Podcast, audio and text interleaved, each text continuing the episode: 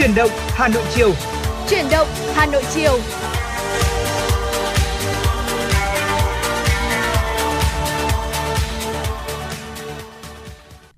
Quang Minh xin được gửi lời chào uh, đến quý vị thính giả đang theo dõi chương trình truyền động Hà Nội chiều trên kênh tin tức Hà Nội FM 96 MHz và chương trình ngày hôm nay thì cũng đang được phát sóng trực tuyến trên trang web hanoionline.vn và người đồng hành cùng với Quang Minh trong buổi chiều ngày hôm nay đó chính là Thu Minh. Thu Minh xin được gửi lời chào tới à, quý vị thính giả À, chúng ta lại tiếp tục được đồng hành cùng với nhau trong chương trình truyền động Hà Nội chiều nay, chiều ngày 4 tháng 9 năm 2023. Và hôm nay thì cũng đã là ngày nghỉ lễ à, cuối cùng rồi đúng không ạ? Có lẽ là bây giờ thì à, nhiều người chúng ta cũng đang có một cái chút nuối tiếc sau một cái ngày sau một cái kỳ nghỉ lễ cũng tương đối là dài và không biết là chiều tối nay thì quý vị thính giả của chúng ta có kế hoạch gì hay chưa? À, nếu như mà chưa biết làm gì thì hãy đồng hành cùng với chúng tôi quý vị nhé.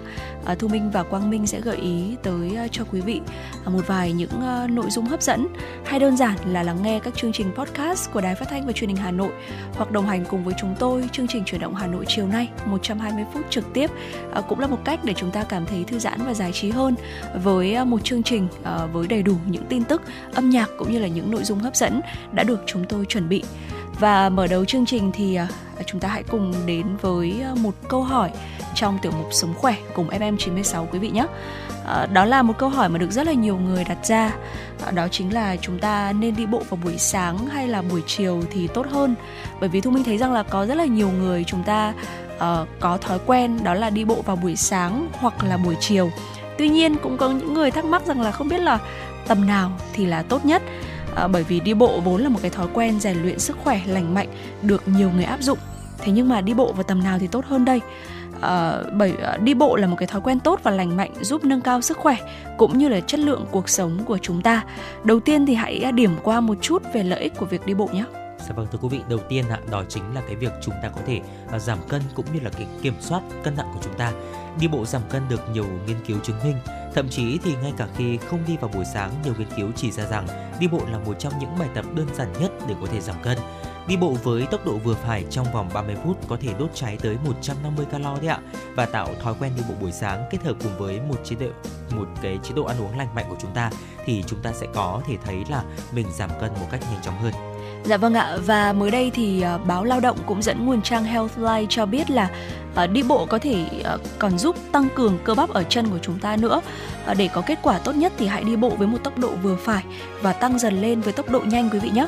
Hãy cố gắng là luyện tập thói quen leo cầu thang, đi bộ lên và xuống đồi hoặc là đi bộ nghiêng trên máy chạy bộ. Cùng với đó chúng ta có thể tập thêm các cái bài tập tăng cường sức mạnh cho chân như squat vài lần một tuần để cơ bắp săn chắc hơn. Ừ, dạ vâng ạ. Và những hoạt động thể chất nói chung và hoạt động đi bộ nói riêng đấy ạ thì sẽ tạo cho cơ thể của chúng ta à, tiết ra một chất có tên là serotonin. Vì vậy nên là à, serotonin có thể là giúp chúng ta cải thiện tâm trạng đấy ạ. Đi bộ vào buổi sáng thì không chỉ đem lại lợi ích về thể chất mà còn có thể là giúp cải thiện tâm trạng ví dụ như là chúng ta có thể à, cảm thấy là bớt căng thẳng này giảm lo lắng giảm mệt mỏi giảm bớt những triệu chứng trầm cảm hoặc là giảm nguy cơ mắc bệnh trầm cảm và để có một kết quả tốt nhất thì chúng ta có thể là đi bộ từ 20 cho đến 30 phút ít nhất Ờ, uh, 5 buổi sáng mỗi tuần thưa quý vị. Ừ. Và tiếp theo nữa thì đi bộ buổi sáng có thể giúp tăng khả năng tập trung suốt cả ngày. À, những người lớn tuổi có thói quen đi bộ buổi sáng thì đã cải thiện đáng kể được ờ, chức năng nhận thức so với những người ít vận động.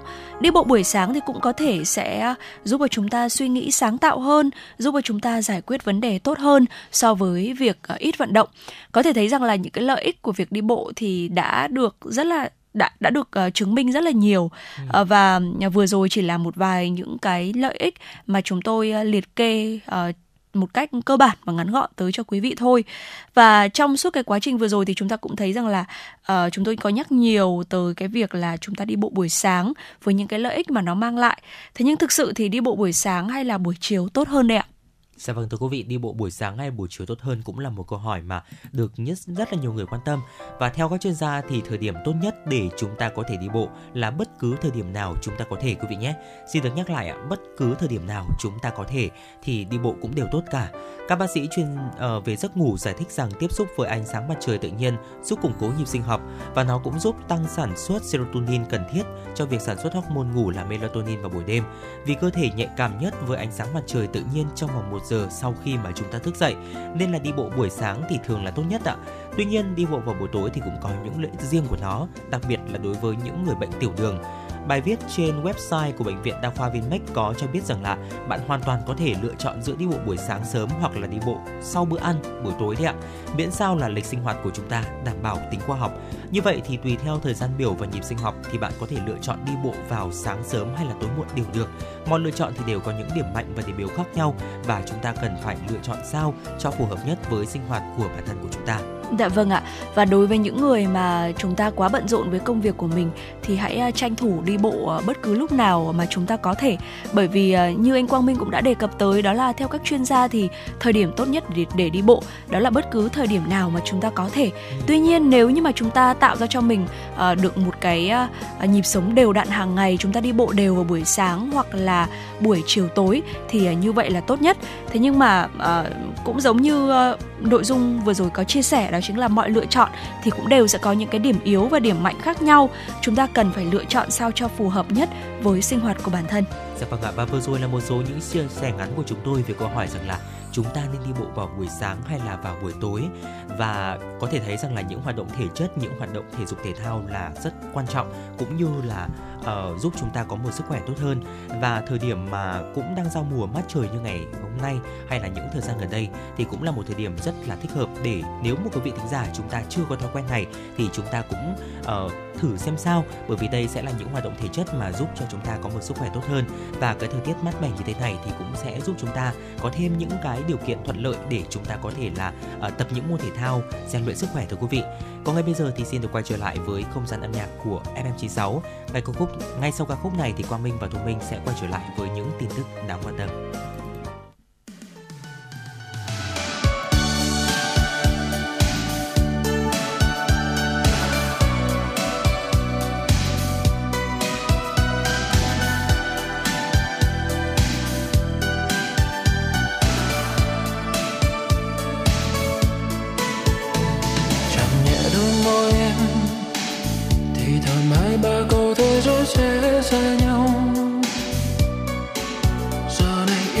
Cho xem chớp mắt phố xa thiếu vắng, ai đó đi màu một lần anh thương em, ngàn lần mãi sau mong em hạnh phúc nơi xa là điều mà anh mong muốn cho em bình yên nhé. Xin mạnh mẽ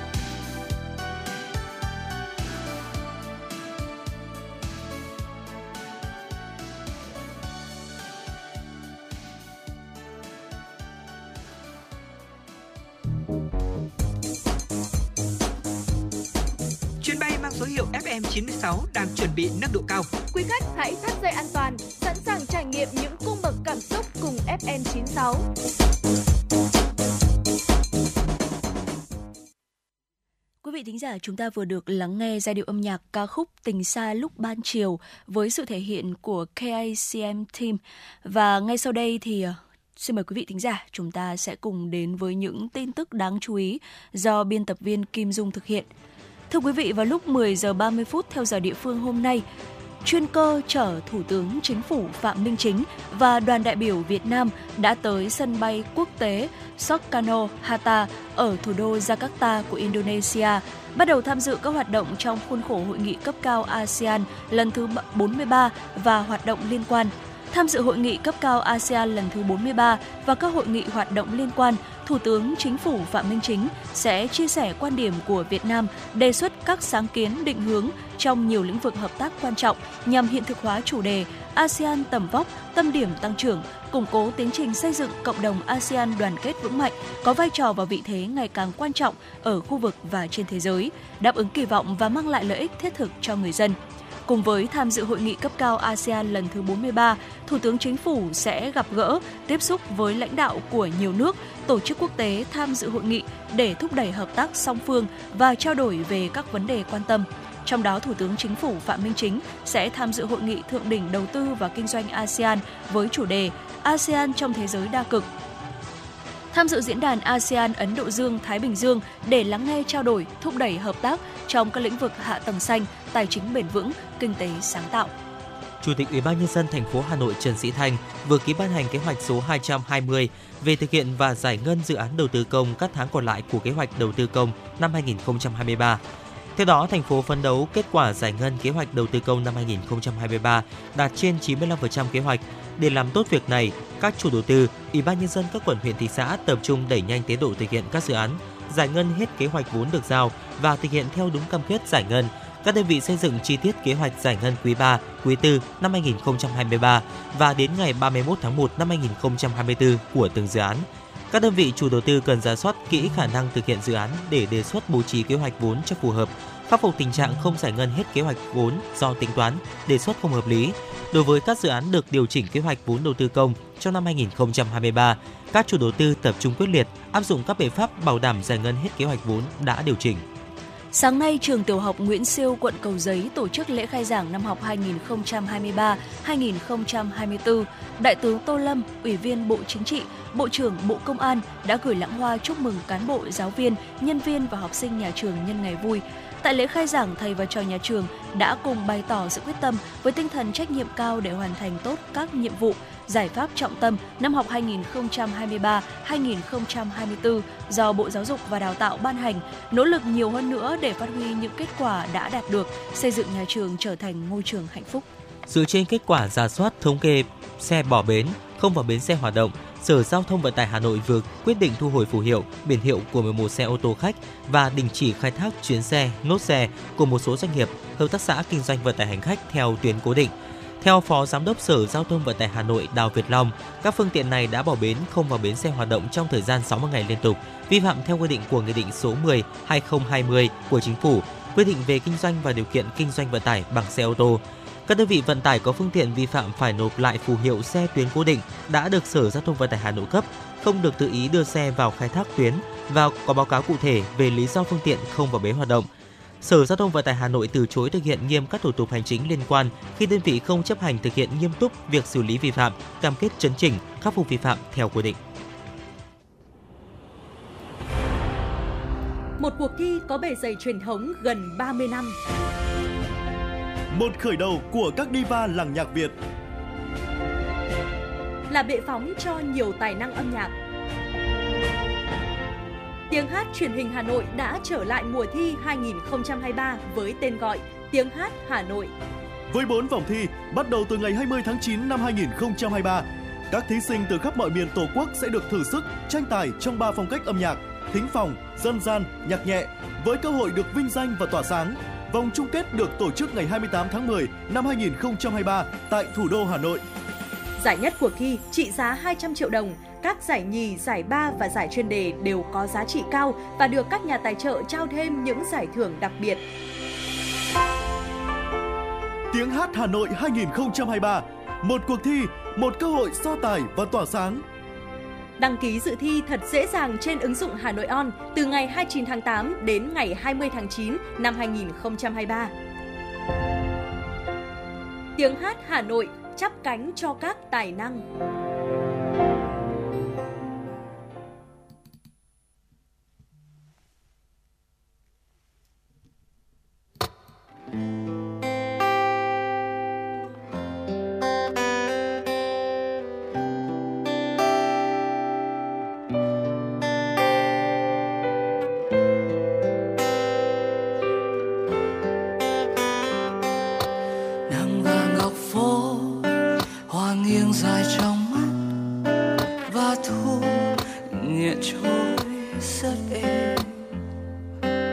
chiều nay không có mưa bay, và anh ngủ quên đã lâu rồi. Ngủ quên trên phố một mình. Mưa là khúc hát, mưa là năm tháng con em, là những nhớ mong của đời anh. Chiều nay không có mưa bay, chỉ có những con đường dài cùng anh vội há vu vơ. Chiều nay không có mưa rơi ướt trên đôi bờ vai. Chiều nay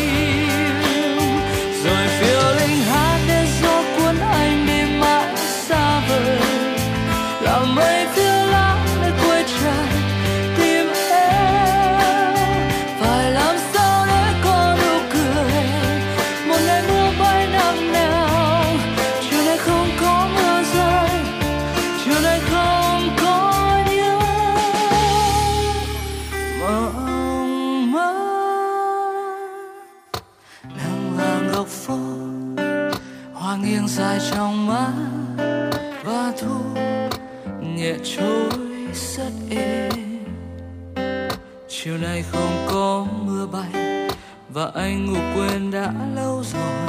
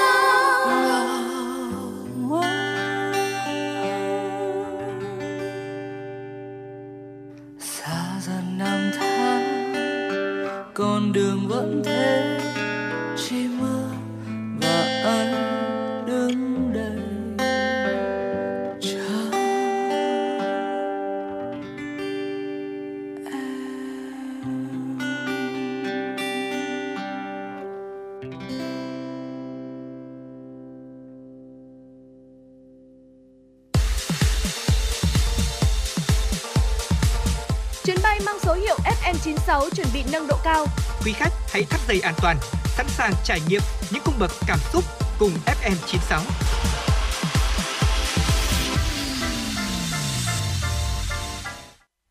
Quý vị thính giả thân mến, chúng ta vừa được lắng nghe giọng ca của ca sĩ Trung Quân Idol với sự thể hiện uh, ca khúc Chiều nay không có mưa bay. À, nếu như mà quý vị thính giả chúng ta có bất kỳ một yêu cầu âm nhạc nào muốn gửi tới cho chúng tôi thì có thể thông qua số điện thoại nóng của chương trình là 02437736688 hoặc thông qua fanpage FM96 Thời sự Hà Nội quý vị nhé. Còn bây giờ thì mời quý vị chúng ta sẽ quay trở lại với ờ, nội dung của chương trình chuyển động Hà Nội chiều nay cùng đến với ờ, một tiểu mục rất quen thuộc với chương trình đó chính là tiểu mục FM96 Travel. Và trong tiểu mục này thì Ờ, chúng tôi ờ, sẽ chia sẻ tới cho quý vị về 6 thành phố ở Việt Nam ờ, mà được trang booking.com cho là đến với 6 thành phố này là sẽ phải ăn bánh mì. Bởi vì ở 6 thành ở 6 địa danh này thì gắn liền với những cái loại bánh mì đặc trưng mà bất cứ du khách nào tới đây thì không thể bỏ qua được những cái loại bánh mì này. Và 6 địa danh này thì bao gồm Hà Nội, Đà Nẵng, Huế, Hội An, Nha Trang và thành phố Hồ Chí Minh. Dạ vâng thưa quý vị, là món ăn đường phố tiện lợi, ngon miệng và đầy đủ chất dinh dưỡng, bánh mì đã vượt qua biên giới Việt Nam để có thể trở thành món ăn quen thuộc với nhiều du khách quốc tế. Ở bất cứ đâu trên khắp Việt Nam thì cũng có thể tìm thấy những món bánh mì đặc biệt hấp dẫn.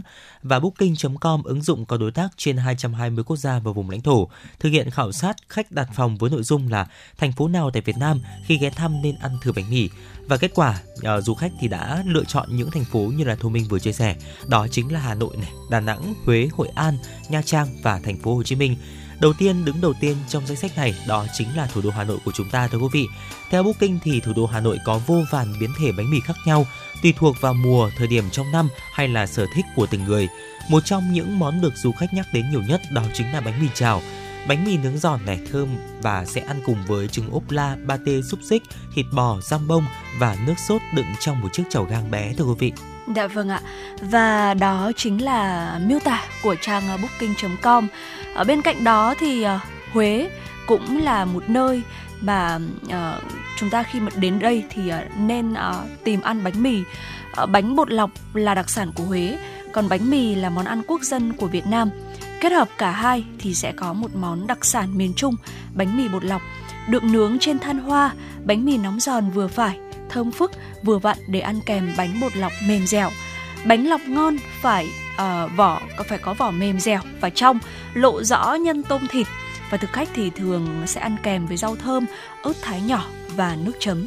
Ừ, dạ vâng ạ, tiếp theo chúng ta cùng đến với thành phố biển Nha Trang thưa quý vị. Nằm ở khu vực duyên hải Nam Trung Bộ thì quanh năm phơi mình trong gió biển và được thiên nhiên ưu đãi vô số những loại hải sản tươi ngon. Nha Trang sở hữu loại bánh mì độc đáo sử dụng chính đặc sản của địa phương, đó chính là cá biển ạ. Vị mặn đặc trưng của biển cả hài hòa cùng với vị tươi ngon tự nhiên của cá biển tạo nên linh hồn của món bánh mì chả cá. Những miếng ờ, chả cá vàng ruộm này có vị ngọt mặn từ cá tươi, vỏ bên ngoài thì giòn thế nhưng mà bên trong thì sẽ có một cái độ dai nhất định, hương thơm hấp dẫn khiến cho ai cũng muốn dừng ngay trước một xe bánh mì để có thể là chờ thưởng thức chả cá chiên tại chỗ nóng hổi khi mà mới vừa ra lò. Và địa điểm tiếp theo đó chính là Hội An, là di sản văn hóa thế giới được UNESCO công nhận. Hội An chiếm trọn trái tim của du khách trên toàn thế giới với những ngôi nhà sơn vàng hàng trăm tuổi, sông Hoài êm đềm và muôn vàn lồng đèn đủ sắc màu thắp trên khu phố khi trời chiều đổi dần sang tối. Du khách đến chơi Hội An thì không thể bỏ qua ẩm thực địa phương với những cái món ăn nổi tiếng như là cao lầu, cơm gà, hến xào và mì quảng. Trong đó thì không thể thiếu bánh mì Hội An, món ăn nổi danh và luôn nằm trong danh sách những món ăn nhất định phải thử khi mà đến thị trấn cổ kính này. À, từng được cố đầu bếp Anthony Bowden ghé thăm và ghi hình cho chương trình nổi tiếng của ông uh, No Reservation. Bánh mì Phượng đã trở thành cái tiệm bánh mì nổi danh toàn cầu khi được à, mệnh danh là bản hòa ca trong chiếc bánh sandwich. Nếu mà chúng ta muốn tránh cái việc phải xếp hàng chờ đợi trước cửa hàng bánh mì Phượng thì hãy thử các cái hàng bánh mì địa phương khác cũng ngon không kém như là bánh mì Madame Khanh hay bánh mì cô lành. Tại Hội An thì à, du khách có thể đăng ký tham gia tour tham quan làng nghề thủ công với lớp làm đèn lồng và uh, du ngoạn trên sông Thu Bồn để tham quan các làng nghề truyền thống như là làng gốm Thanh Hà, làng mộc Kim Bồng, và kết thúc với xưởng làm đèn lồng truyền thống. Ừ, dạ vâng ạ, tiếp theo chúng ta hãy cùng đến với một thành phố rất mộng mơ thưa quý vị, thành phố Đà Lạt. Ở hầu hết mọi nơi thì bánh mì gắn liền với một bữa ăn nhanh gọn dành cho những ai đang vội vàng, thế nhưng mà vẫn cần bỏ bụng món ngon đủ chất. Có lẽ chỉ ở Đà Lạt thôi thì bánh mì mới trở thành thức ăn sáng để có thể là từ tốn nhấm nháp cùng với chén canh xíu mại nóng hổi giữa tiết trời mát lạnh. À, và cái món thịt viên ăn kèm với bánh mì này thì là một trong những món ăn phổ biến nhất tại Đà Lạt Gần như là mọi ngóc ngách ở thành phố thì du khách có thể là tìm thấy những chiếc xe chất đầy những ổ bánh mì giòn tươi nằm trên nồi nước dùng đang sôi chứa đầy xíu mại thơm phức để chúng ta có thể thưởng thức. Dạ vâng ạ, chúng ta đã đi qua Hà Nội, đi qua Huế, Nha Trang, Đà Lạt, Hội An.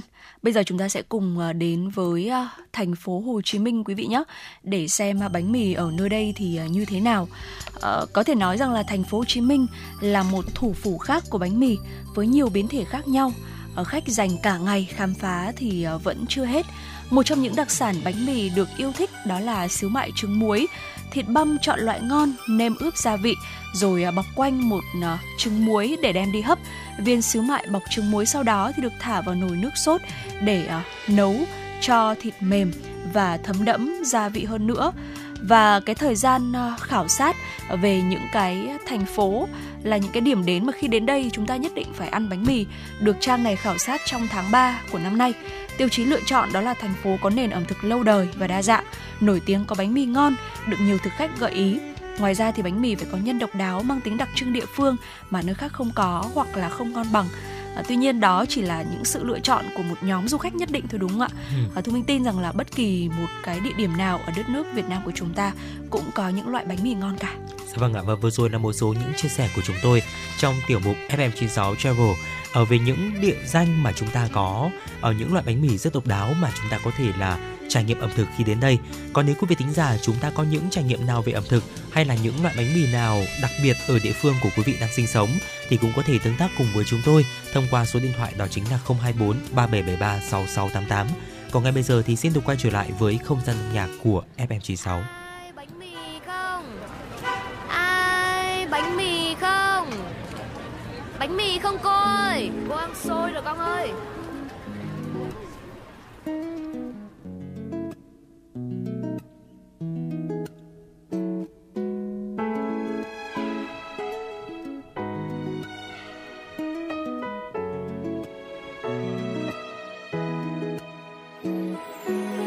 Mà không còn yêu thì đêm nào ta cũng say vì không còn ai gọi ta về mau thần máu đau thật đau.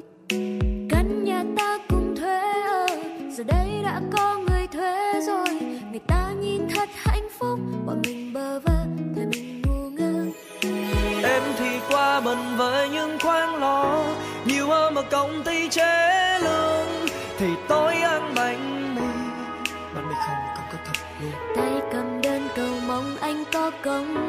mới phụ em lúc khó khăn. Những ngày tháng rất cao nhớ xưa còn nói nếu lúc mình giàu, hai ta có nhà lầu và thêm xe hơi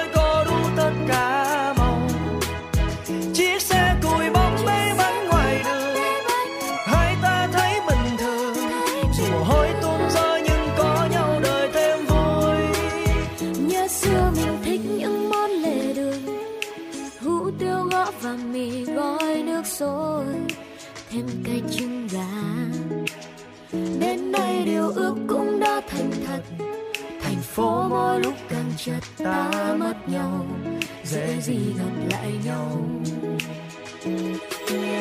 Rồi đèn như trật tự giao thông đường phố, lạc nhau rồi.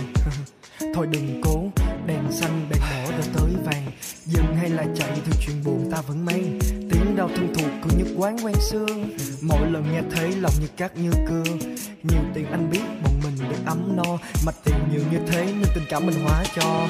Ta sợ mình đói nên lao vào kiếm ăn. Đồ trái tim ta lạnh lạnh hơn một phiến băng. Đúng ta vẫn chưa rõ tại sao mình thay đổi. Không ăn cùng nhau nhiều công việc nên hay vội. Anh cũng không có những bản nhạc không nên hát cùng nhau. Vì khi bài nhạc cất lên thì cả hai người cùng đau. Đau. Lúc nghèo rất vui những năm tháng thăng trầm ấy. Chứ không phải giống bây giờ anh mặc vé còn em chuyện váy đâu. Em thì quá bận với những khoáng lo nhiều hơn ở công ty trễ lương. Thì tôi ăn bánh mì. Bánh mì không không có thịt luôn. Tay cầm đơn cầu mong anh có công việc em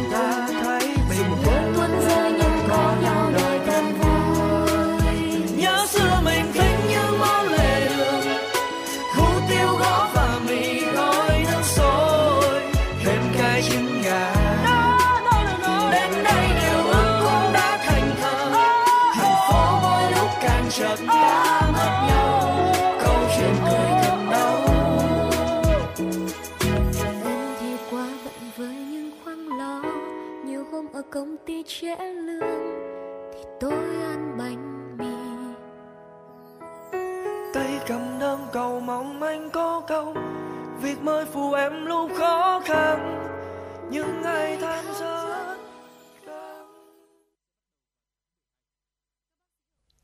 Quý vị thính giả thân mến, chúng ta vừa được lắng nghe giai điệu âm nhạc ca khúc Bánh mì không với sự thể hiện của Đạt Di và Du Uyên. Còn ngay bây giờ thì hãy cùng quay trở lại với à, những tin tức quốc tế đáng chú ý. Thưa quý vị, diễn ra từ ngày 4 đến ngày 6 tháng 9 tại thủ đô Nairobi, Kenya, Hội nghị thượng đỉnh về khí hậu châu Phi lần thứ nhất do Kenya đăng cai và đồng tổ chức với Ủy ban Liên minh châu Phi và Công ước khung của Liên Hợp Quốc về biến đổi khí hậu nhằm tạo không gian cho những tiếng nói đa diện của châu Phi về các giải pháp khí hậu. Đây là thời điểm quan trọng cho các hành động vì tương lai, đặc biệt là việc huy động ít nhất 100 tỷ đô la Mỹ hàng năm thông qua các khoản tài trợ thay vì cho vay. Sự kiện sẽ thu hút những người đứng đầu nhà nước và chính phủ, các nhà hoạch định chính sách, các tổ chức xã hội dân sự, khu vực tư nhân, các tổ chức đa phương và đại diện thanh niên từ khắp châu Phi và thế giới tham gia bàn thảo để giải quyết những thách thức cấp bách do biến đổi khí hậu và thúc đẩy hợp tác vì một tương lai bền vững. Với chủ đề thúc đẩy tăng trưởng xanh và các giải pháp tài chính khí hậu cho châu Phi và thế giới, thông qua hội nghị lần này, châu Phi sẽ củng cố hành động ứng phó với biến đổi khí hậu toàn cầu liên quan đến vấn đề tài chính, đồng thời thiết lập các mối quan hệ đối tác mới trong tăng trưởng xanh, đặc biệt là trong các lĩnh vực thích hợp như năng lượng tái tạo, nông nghiệp bền vững, khoáng sản cùng các lĩnh vực khác. Các cuộc đàm phán hiệp định khung về kinh tế kỹ thuật số ASEAN đã được khởi động từ hôm qua trong khuôn khổ hội nghị Hội đồng Cộng đồng Kinh tế ASEAN lần thứ 23. Việc đàm phán hiệp định khung về kinh tế kỹ thuật số ASEAN DEFA thể hiện sự hợp tác mạnh mẽ giữa các nước ASEAN trong việc thúc đẩy chuyển đổi kinh tế số ở khu vực. Phát biểu tại cuộc họp báo, Bộ trưởng Bộ Điều phối Kinh tế Indonesia Elangga Hatato đánh giá sự kiện này là cột mốc lịch sử và là bước tiến quan trọng trong hợp tác giữa các nước ASEAN nhằm khai thác những tiềm năng to lớn của lĩnh vực kinh tế kỹ thuật số. Ông nhấn mạnh, sự kiện trên cũng đánh dấu nền tảng kinh tế kỹ thuật số ASEAN an toàn và kết nối, sẵn sàng dẫn đầu cộng đồng kỹ thuật số và thúc đẩy sức mạnh kinh tế ngày càng gia tăng. Bộ trưởng Elanga nêu rõ, nếu được triển khai vào năm 2025, Hiệp định khung về kinh tế kỹ thuật số ASEAN sẽ gia tăng tiềm năng kinh tế kỹ thuật số của ASEAN từ mức thông thường 1.000 tỷ đô la Mỹ lên 2.000 tỷ đô la Mỹ vào năm 2030. Hiệp định khung về kinh tế kỹ thuật số ASEAN sẽ đưa ra lộ trình toàn diện tìm cách trao quyền cho các doanh nghiệp và các bên liên quan trong toàn khu vực thông qua thúc đẩy tăng trưởng thương mại, tăng khả năng tương tác, tạo môi trường trực tuyến an toàn và tăng cường sự tham gia của các doanh nghiệp siêu nhỏ, nhỏ và vừa. Thưa quý vị, để đáp ứng nhu cầu bất chấp tháng 8 khô hạn nhất trong hơn một thế kỷ, sản lượng điện của Ấn Độ đã gia tăng kỷ lục tới hơn 162,7 kWh. Trong đó nhiệt điện thăm thị nhiệt điện than chiếm tới 66,7%. Đây là mức tăng theo tháng cao nhất trong vòng 6 năm vừa qua tại Ấn Độ. Lượng mưa thấp khiến sản lượng thủy điện chỉ chiếm 14,8% tổng sản lượng điện quốc gia thay vì 18,1% như cùng kỳ năm trước. Một chi tiết đáng chú ý là dù nhu cầu sản xuất gia tăng, các nhà máy nhiệt điện tại Ấn Độ đã cắt giảm nhập khẩu than tới 24%, xuống chỉ còn 17,85 triệu tấn trong 4 tháng đầu năm tài chính 2024, bắt đầu từ tháng 3 năm 2023, nhờ sản lượng trong nước cải thiện. Đây cũng chính là lý do giá than nhiệt toàn cầu giảm trong những tháng gần đây. Cộng dồn 8 tháng đầu năm, tỷ lệ than sử dụng trong sản xuất điện của Ấn Độ đang ở mức 74,2%, cao hơn so với mức 72,9% hồi năm ngoái và đang trên đà tăng năm thứ ba liên tiếp. Cùng kỳ tỷ trọng điện từ các nhà máy thủy điện giảm từ 10,9% xuống còn 9,2%. Ấn Độ hiện đang theo đuổi mục tiêu gia tăng công suất điện từ các nguồn kinh phí hóa thạch, cụ thể là năng lượng mặt trời và gió, năng lượng hạt nhân và thủy điện, năng lượng sinh học lên ngưỡng 500 GWh vào năm 2030. Giá dầu tăng trong phiên giao dịch buổi sáng ở châu Á hôm nay do tâm lý thị trường được thúc đẩy bởi dữ liệu kinh tế tích cực của Trung Quốc và Mỹ, cũng như kỳ vọng về việc tiếp tục cắt giảm nguồn cung dầu thô từ các nhà sản xuất lớn. Dầu thô Brent tăng 17 US cent tương đương với 0,2% lên 88,72 đô la Mỹ một thùng. Dầu thô trung cấp Tây Texas WTI của Mỹ tăng 25 cent, tương đương với khoảng 0,3% lên 85,8 đô la Mỹ. Xu hướng tăng giá bền vững diễn ra sau khi cả hai loại dầu đều đạt mức cao nhất trong hơn nửa năm vào tuần trước và vỡ chuỗi giảm giá kéo dài 2 tuần. Về phía cầu, hoạt động sản xuất của Trung Quốc bất ngờ mở rộng trong tháng 8. Theo dữ liệu từ khảo sát PMI, sản xuất của Caixin dẫn đến sự lạc quan mới về sức khỏe nền kinh tế của nhà nhập khẩu dầu lớn nhất thế giới một loạt biện pháp hỗ trợ kinh tế được Bắc Kinh công bố vào tuần trước, chẳng hạn như cắt giảm lãi suất tiền gửi tại một số ngân hàng quốc doanh lớn nhất nước và nới lỏng các quy định vay đối với người mua nhà cũng đã hỗ trợ giá cả.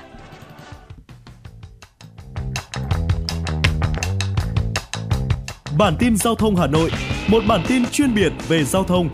Những vấn đề dân sinh bức xúc liên quan đến công tác tổ chức giao thông, trật tự an toàn giao thông, tình hình giao thông tại các nút giao thông trọng điểm trên địa bàn thành phố sẽ được các phóng viên Đài Hà Nội cập nhật liên tục, nhanh chóng, chính xác từ hiện trường một cách chân thực. Cùng với đó là những ý kiến phân tích, đánh giá khách quan đa chiều của các chuyên gia, các nhà quản lý trong lĩnh vực an toàn giao thông và đô thị. Bản tin giao thông Hà Nội, kênh thông tin hữu hiệu kết nối người dân với cơ quan quản lý, lực lượng chức năng. Phát sóng 17 giờ hàng ngày trên kênh 1 truyền hình Hà Nội. Mời quý vị và các bạn đón xem.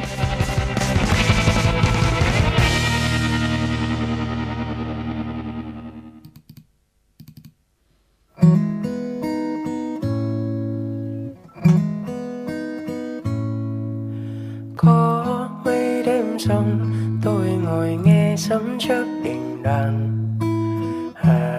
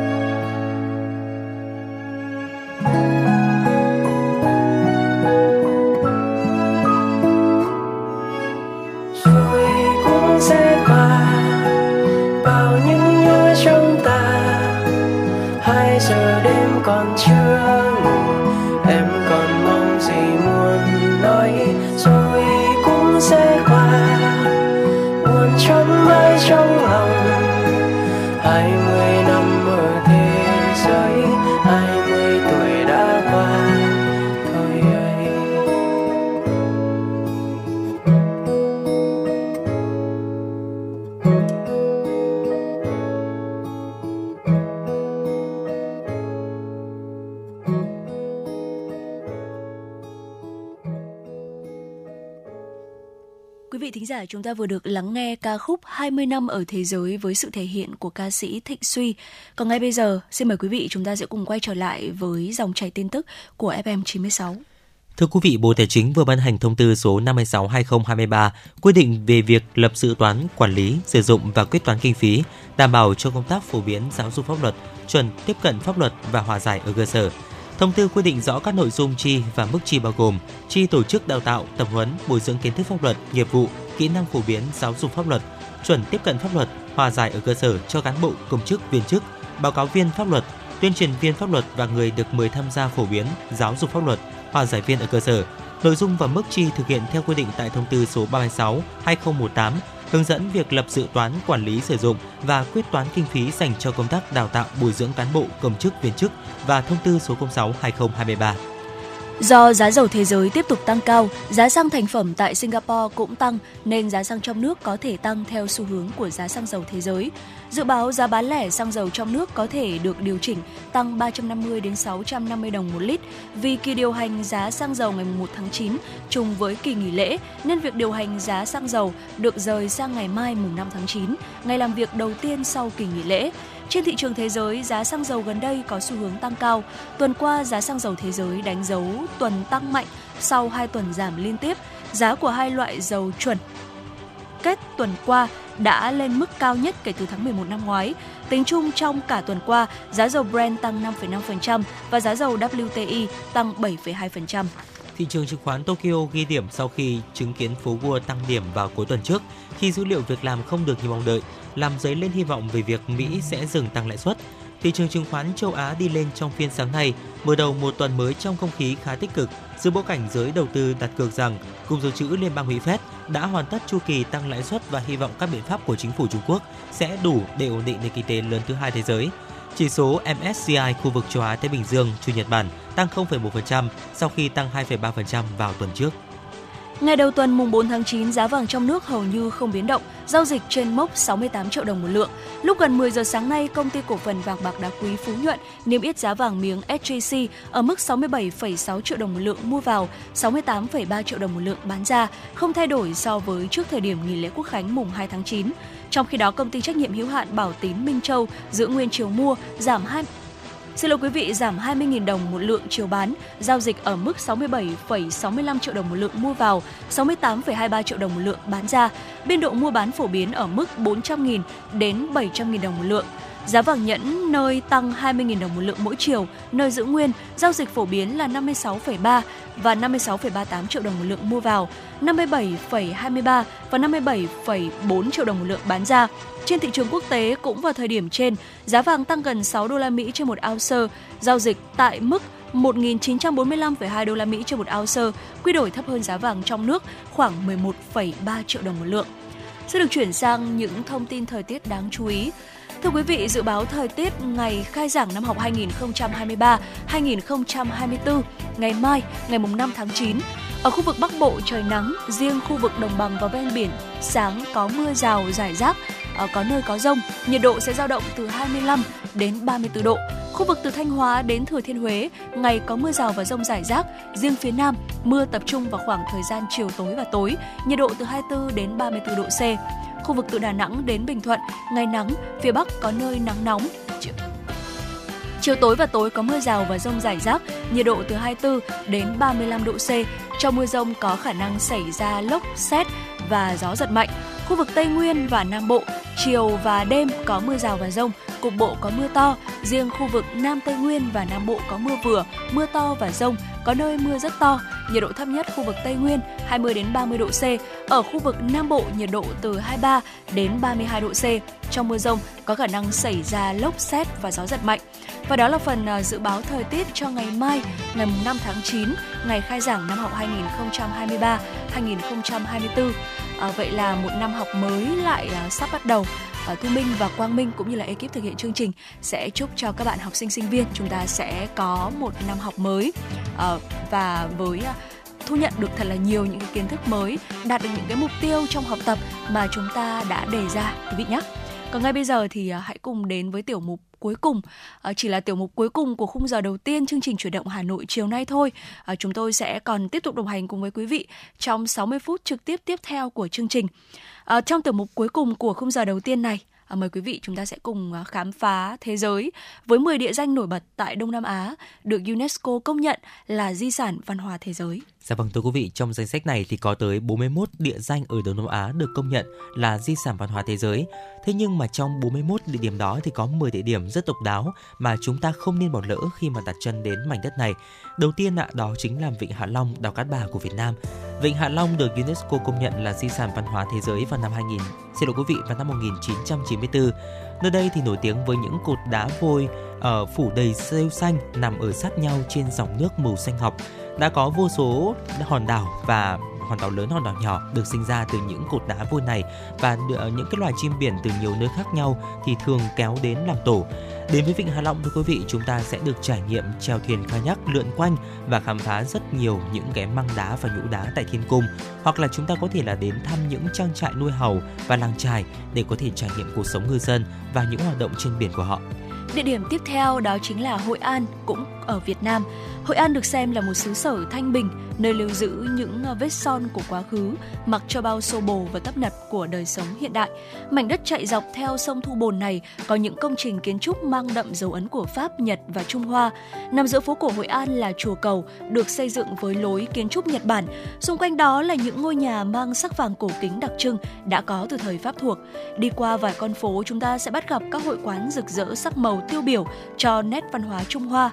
Vào tiết Trung thu, trên khắp các con phố đều ngập tràn ánh nến của đèn lồng, khiến cho chúng ta cảm tưởng như là nhịp sống tại Hội An đang trôi chậm lại và con người thì ờ, như được gắn kết hơn. Dạ vâng ạ, tiếp theo chúng ta hãy cùng đến với vườn Bách Thảo Singapore ở Singapore thưa quý vị. Đây là vườn thực vật thứ ba được công nhận bởi UNESCO vào năm 2015. Địa điểm này được coi là lá phổi xanh của thành phố, là nơi luôn tràn ngập sự sống. Đi dạo một vòng trong khu vườn này thì chúng ta dễ dàng bắt gặp loài đại bàng biển này, chim lội và loài ếch mã lai khổng lồ. Ở vườn lan quốc gia cách nơi đây không xa và bạn có thể là ở không thể là không đến địa điểm này đâu ạ. ở khu vườn này thì hiện đang là nhà của khoảng 60.000 loài thực vật và trong lúc đi dạo, chúng ta sẽ có thể ngửi thấy mùi sô cô la là một mùi hương rất đặc trưng của loài hoa lan Mimi Palmer thưa quý vị. Địa điểm tiếp theo ở Lào, Luang Prabang, à, tọa lạc yên bình trong một thung lũng và được bao bọc bởi à, những cái mảng xanh của núi đồi. Nơi đây chắc hẳn sẽ khiến cho chúng ta say đắm từ cái nhìn đầu tiên do có sự giao thoa với nền văn hóa Pháp từ thế kỷ 19 cho nên là rất dễ nhận thấy uh, có một cái vài những cái điểm kết hợp thú vị trong văn hóa ở đây.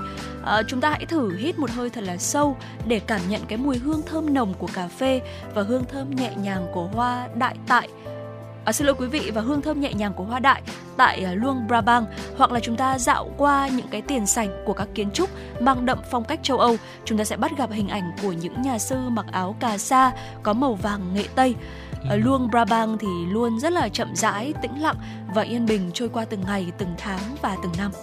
Và và tiếp theo thì chúng ta xin được đến với Malaysia, đến với vườn quốc gia Gunung Mulu ở Borneo thưa quý vị. Địa điểm này thì được UNESCO công nhận vào năm 2000 vì sở hữu cảnh quan tự nhiên tuyệt vời. Gunung Mulu là điểm dừng chân hoàn hảo cho những bạn trẻ đam mê khám phá thiên nhiên cùng với những hoạt động ngoài trời để hấp dẫn. Khu vườn này có ngọn núi Mulu cao hơn 2.000 mét, được phát hiện vào năm 1920 với những chú vượn và gấu chó tinh nghịch. Về phía tây bắc là núi Api cao hơn 1.000 mét và được mệnh danh là mỏm đá vôi lớn nhất miền Viễn Đông và bạn có thể là phải mất uh, hơn 3 ngày để có thể đi trekking lên đến đỉnh những ngọn núi này. Ngoài những điểm trên thì còn có hang hươu, uh, địa điểm hấp dẫn nhất của Gunung Vào chiều tối thì sẽ có khoảng 3 triệu loài rơi tỏa ra từ hang, tạo nên một cảnh tượng rất lạ mắt, tựa như là một mảng mực đen trên bầu trời xanh trong thưa quý vị. Tiếp theo thì ờ, mời quý vị thính giả chúng ta sẽ cùng đến với ờ, Thái Lan quý vị nhé. Và đến Thái Lan thì ờ, chúng ta sẽ cùng tham quan thành phố lịch sử Sukhothai và những điểm lân cận. Nơi đây thì đã từng là thủ đô của Vương quốc Siêm. Sukhothai là nền móng cho sự phát triển của Thái Lan hiện nay. Tại Sukhothai thì chúng ta nên đến thăm ngôi chùa lớn nhất có từ thời Xiêm, đó là Wat Mahatat, bức tượng Phật mặt dài, tai dài, được đặt tại à, chính điện của ngôi chùa là hình ảnh điển hình cho một thời đại hoàng kim. Nằm trong Sukhothai thì à, còn có một ngôi chùa khác, đó là Wat Rasi. Ở đây là nơi ở của nhiều nhà sư và vào lễ hội Loi Kharathong, các hồ nước trong chùa sẽ ngập tràn ánh nến của những cái ngọn đèn hoa đăng tạo nên một cái cảnh tượng mộng mơ và rất lộng lẫy. Ngắm nhìn những cái ngọn đèn trôi ờ, lững lờ ở trên mặt hồ thì ờ, mọi muộn phiền và âu lo ở trong lòng chúng ta dường như là sẽ đều được rửa sạch. Thay vào đó là một cái cảm giác nhẹ nhàng và bình yên. Dạ vâng ạ, vườn quốc gia thứ hai trong danh sách này xin mời quý vị thính giả chúng ta cùng đến với vườn quốc gia Komodo ở Indonesia. Vườn quốc gia Komodo sở hữu hai hòn đảo là Komodo và Rinca, nơi ở của loài rồng Komodo nổi tiếng. Để thấy được loài động vật này thì bạn cần trekking một quãng đường dài hơn 5 km xuất phát từ cảng Lo Liang đến thung lũng Poreng. Sau đó thì bạn trekking tiếp lên đến đỉnh ở núi Ara và có thể là chiêm ngưỡng trọn vẹn vẻ đẹp của thiên nhiên hoang sơ tại nơi đây và được thấy loài vẹt màu và chim Megapodes ở hai bên đường núi. Và nếu hoạt động trekking vẫn chưa đủ thỏa mãn niềm đam mê khám phá của chúng ta thì bạn cũng có thể trải nghiệm hoạt động lặn biển. Dưới làn nước trong xanh và mát lạnh là những chú cá heo và bò biển tinh nghịch. Khi hoàng hôn buông xuống thì cũng là thời điểm mà loài cáo bay đi tìm thức ăn. Ờ, chúng tỏa ra từ mọi nơi và chẳng mấy chốc thì phủ kín cả bầu trời cũng rất là ấn tượng. Và địa điểm tiếp theo, à, hai địa điểm tiếp theo thì à, đều thuộc Philippines thưa quý vị. À, đầu tiên đó chính là ruộng bậc thang vùng uh, Cordilleras ở Philippines. Trong suốt 2.000 năm thì ở những mảnh ruộng của tỉnh Ifugao đã được những người nông dân khéo léo tôn tạo thành những bậc thang lên thiên đường. Mảnh ruộng rộng uh, lớn trải dài đến 5 khu vực của Philippines là Nagadakan, uh, xin lỗi quý vị là Nagakadan, uh, Hungduan, uh, Mayoyao, Bangan và Batat. Vào mùa thu thì cả cánh đồng ngập trong sắc vàng của mùa lúa chín và chúng ta có thể cảm nhận được hương thơm trong trẻo mát lành của ngày à, mùa bội thu. Cách đó không xa thì là những ngôi nhà sàn truyền thống của ngôi làng Ifugao nơi mà chúng ta có thể à, thu hết màu xanh mướt mát của bầu trời và ruộng lúa vào trong tầm mắt. Ừ, dạ vâng ạ, địa điểm tiếp theo ở Philippines đó chính là công viên tự nhiên dạng san hô Tubataha thưa quý vị. Mặc dù được UNESCO công nhận vào năm 1993, thế nhưng mà Tubataha vẫn bảo tồn được toàn vẹn đời sống thực vật và vẻ hoang sơ vốn có của mình. À, với làn nước trong xanh và độ sâu vừa phải, Tubataha được coi là địa điểm lý tưởng cho bộ môn lặn biển. Ngoài ra thì bạn có thể là đến thăm hai địa điểm nổi tiếng tại đây là sân bay cá mập, nơi cư ngụ của loài đồi mồi quý hiếm và phố gua là nơi mà chúng ta có thể là ngắm nhìn đời sống của loài cá Napoleon và đôi khi là loài cá mập trắng nữa. Và địa điểm cuối cùng mà chúng tôi muốn giới thiệu tới cho quý vị trong tiểu mục này đó chính là di sản rừng mưa nhiệt đới Sumatra ở Sumatra, Indonesia. Ở khu rừng nhiệt đới này thì rộng 25.000 km vuông, bao phủ đảo Sumatra là địa điểm có nhiều loài động vật được xếp vào danh sách là có nguy cơ tuyệt chủng. Diện tích của khu rừng thì trải dài qua ba vườn quốc gia đó là Gunung Leuser, Kirinsi Seblat, Bukit Barisan Selatan và xung quanh đường biên giới là núi lửa Kerinci, hồ Gunung Taju và những cái thác nước đổ sộ. Bukit Lawang ở Gunung Lasu là điểm đến thú vị với những cái cung đường trekking tuyệt đẹp và chúng ta sẽ thường xuyên bắt gặp những chú đời ươi Sumatra đang lang thang chơi đùa ở trên những cánh rừng. Dạ vâng thưa quý vị và vừa rồi là một số những địa điểm được UNESCO công nhận ở uh, khu vực Đông Nam Á của chúng ta. Mặc dù là có 41 địa điểm thế nhưng mà ngày hôm nay ở trong tiểu mục khám phá thế giới thì Quang Minh và Thu Minh chọn ra 10 địa điểm độc đáo nhất để có thể chia sẻ đến quý thính giả. Và những chia sẻ vừa rồi thì cũng đã khép lại khung giờ đầu tiên của truyền động Hà Nội chiều ngày hôm nay. Chúng ta vẫn sẽ tiếp tục đồng hành cùng với nhau trong khung giờ thứ hai từ 17 giờ đến 18 giờ với những uh, ca khúc này với những thông tin và với những nội dung vô cùng hấp dẫn và bổ ích. Còn ngay bây giờ thì xin được quay trở lại với không gian âm nhạc của FM96. Ngày xưa còn bé tôi đi, trên con đường đến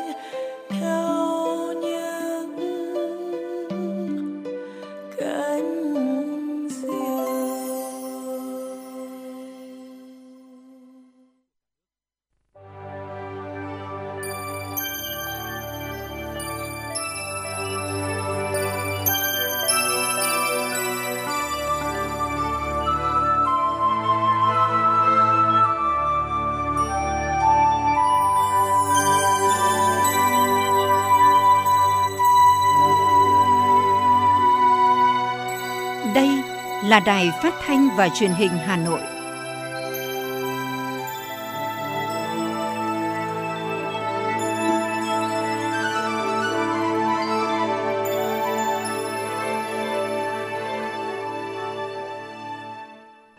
Quý thính giả thân mến, bây giờ là khung giờ dành cho chương trình truyền động Hà Nội chiều. Chương trình đang được phát sóng trực tiếp trên kênh FM Tin tức Hà Nội, tần số 96 MHz của Đài Phát thanh và Truyền hình Hà Nội. Chương trình cũng đang được phát sóng trực tuyến trên trang web hanoionline.vn và ngay bây giờ Quang Minh và Thu Minh xin được gửi đến quý thính giả những tin tức đáng quan tâm. Thưa quý vị và các bạn, Chính phủ đã yêu cầu Bộ Giáo dục và Đào tạo thống nhất với các bộ có liên quan để hoàn thiện dự thảo nghị định theo hướng quy định rõ một số điều khoản về việc chưa triển khai, chưa áp dụng lộ trình cơ chế thu, quản lý học phí quy định tại Nghị định số 81 và không tăng học phí năm học 2023-2024.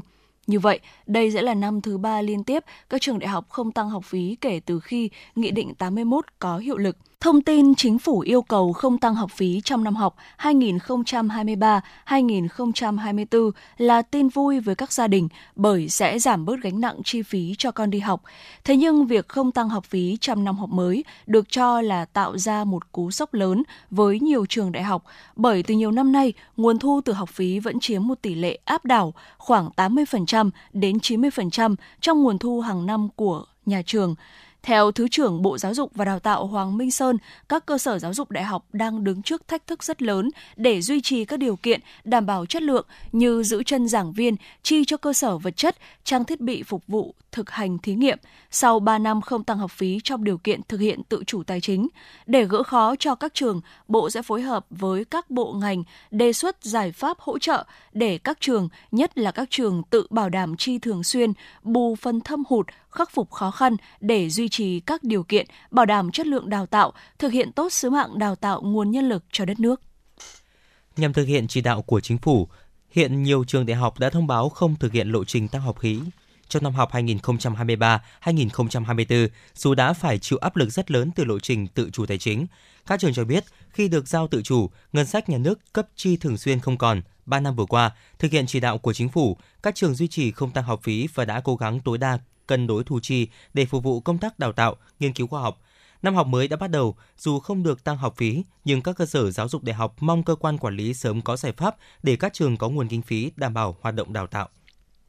Nguồn vốn và vấn đề pháp lý đang là hai khó khăn chính của thị trường bất động sản. Hiện nay, chính phủ đang quyết liệt chỉ đạo tháo gỡ những khó khăn này để hỗ trợ thị trường bất động sản phục hồi. Theo nhận định của các chuyên gia, với sự chỉ đạo quyết liệt từ chính phủ và những hành động cụ thể của các địa phương, nhiều khó khăn vướng mắc của thị trường bất động sản đã từng bước được tháo gỡ. Tình hình thị trường bất động sản đã có những chuyển biến theo chiều hướng tích cực. Trong tháng 8 vừa qua, có 9 đợt phát hành trái phiếu của 7 doanh nghiệp bất động sản với tổng giá trị phát hành là gần 23.000 tỷ đồng. Con số này gần bằng với tổng giá trị phát hành của nhóm bất động sản trong 6 tháng đầu năm. Trong một văn bản chỉ đạo mới đây, Thủ tướng Chính phủ yêu cầu Ngân hàng Nhà nước Việt Nam tiếp tục ra soát và thúc đẩy việc cho vay tín dụng đối với các doanh nghiệp bất động sản, chỉ đạo các ngân hàng thương mại có giải pháp phù hợp, hiệu quả để doanh nghiệp, dự án bất động sản và người mua nhà tiếp cận được nguồn vốn tín dụng thuận lợi hơn. Thủ tướng cũng yêu cầu xem xét cụ thể để cho vay với các dự án bất động sản đang dở dang, sắp hoàn thành. Năm 2022, kết quả dư nợ cho lĩnh vực tín dụng xanh của ngân hàng đạt 488.000 tỷ đồng, tăng bình quân trong 5 năm từ 2016 đến năm 2021 là 25%, trong khi tốc độ tăng trưởng tín dụng bình quân của cả nước khoảng 15%. Tốc độ tăng này được đánh giá là khá nhanh và cũng là một trong những định hướng về tập trung nguồn lực cho lĩnh vực kinh tế xanh của chính phủ. Theo bà Hà Thu Giang, vụ trưởng vụ tín dụng các ngành kinh tế, ngân hàng nhà nước, cùng với nguồn lực của nhà nước, nguồn vốn đầu tư trực tiếp nước ngoài FDI, nguồn vốn của doanh nghiệp và người dân, thì nguồn tín dụng từ hệ thống ngân hàng là rất quan trọng cho phát triển kinh tế cũng như tăng trưởng xanh. Hiện Ngân hàng Nhà nước đang thực hiện chỉ đạo của chính phủ xây dựng và ban hành danh mục những tiêu chí xanh. Đây sẽ là cơ sở để các ngân hàng thương mại triển khai cho vay các dự án xanh thuận lợi hơn, tháo gỡ những khó khăn về vốn cũng như thủ tục cho doanh nghiệp. Theo bạn, thứ gì tạo nên sự tự tin cho chúng ta khi nói chuyện? Cách ăn nói hay là ngôn ngữ cơ thể? Với tôi, đó là nụ cười. Cảm ơn các bác sĩ của nhà khoa Quang Hưng đã giúp tôi có được bí quyết chinh phục người mình thích. Một nụ cười tự nhiên và rạng rỡ. Thật chẳng ngờ, nhà khoa Quang Hưng đã giúp tôi hoàn thiện mình, trở nên tự tin hơn mỗi khi giao tiếp với đối tác, khách hàng với một nụ cười đầy rạng rỡ và thu hút. Nhà khoa Quang Hưng đã tiếp thêm tự tin cho những nụ cười thêm tươi. Sứ mệnh tiếp thêm tự tin cho nụ cười. Nhà khoa Quang Hưng tin cậy điểm 10 Thay đổi bản thân nâng tầm giá trị mỗi người. Tới ngay nhà khoa Quang Hưng đây. Tư vấn chăm sóc tận tình. Y bác sĩ chuyên môn cao thấu hiểu tâm tình. Thiết bị hiện đại phục vụ hết mình. Tới ngay nhà khoa Quang Hưng để tự tin là chính mình. Hiện nay, Nha khoa Quang Hưng đang có chương trình thăm khám và điều trị miễn phí các bệnh răng miệng cho trẻ em dưới 12 tuổi. Hãy ghé ngay Nha khoa Quang Hưng tại số 4 lô A32, cổng chào khu đô thị Gelesimco A, An Khánh, Hoài Đức, Hà Nội hoặc số 150 Phan Đình Phùng, thị trấn Phùng hay ngã ba chợ Tân Lập, Đan Phượng. Chi tiết liên hệ 024 777 06699 hoặc truy cập website nha khoa quang hưng.com.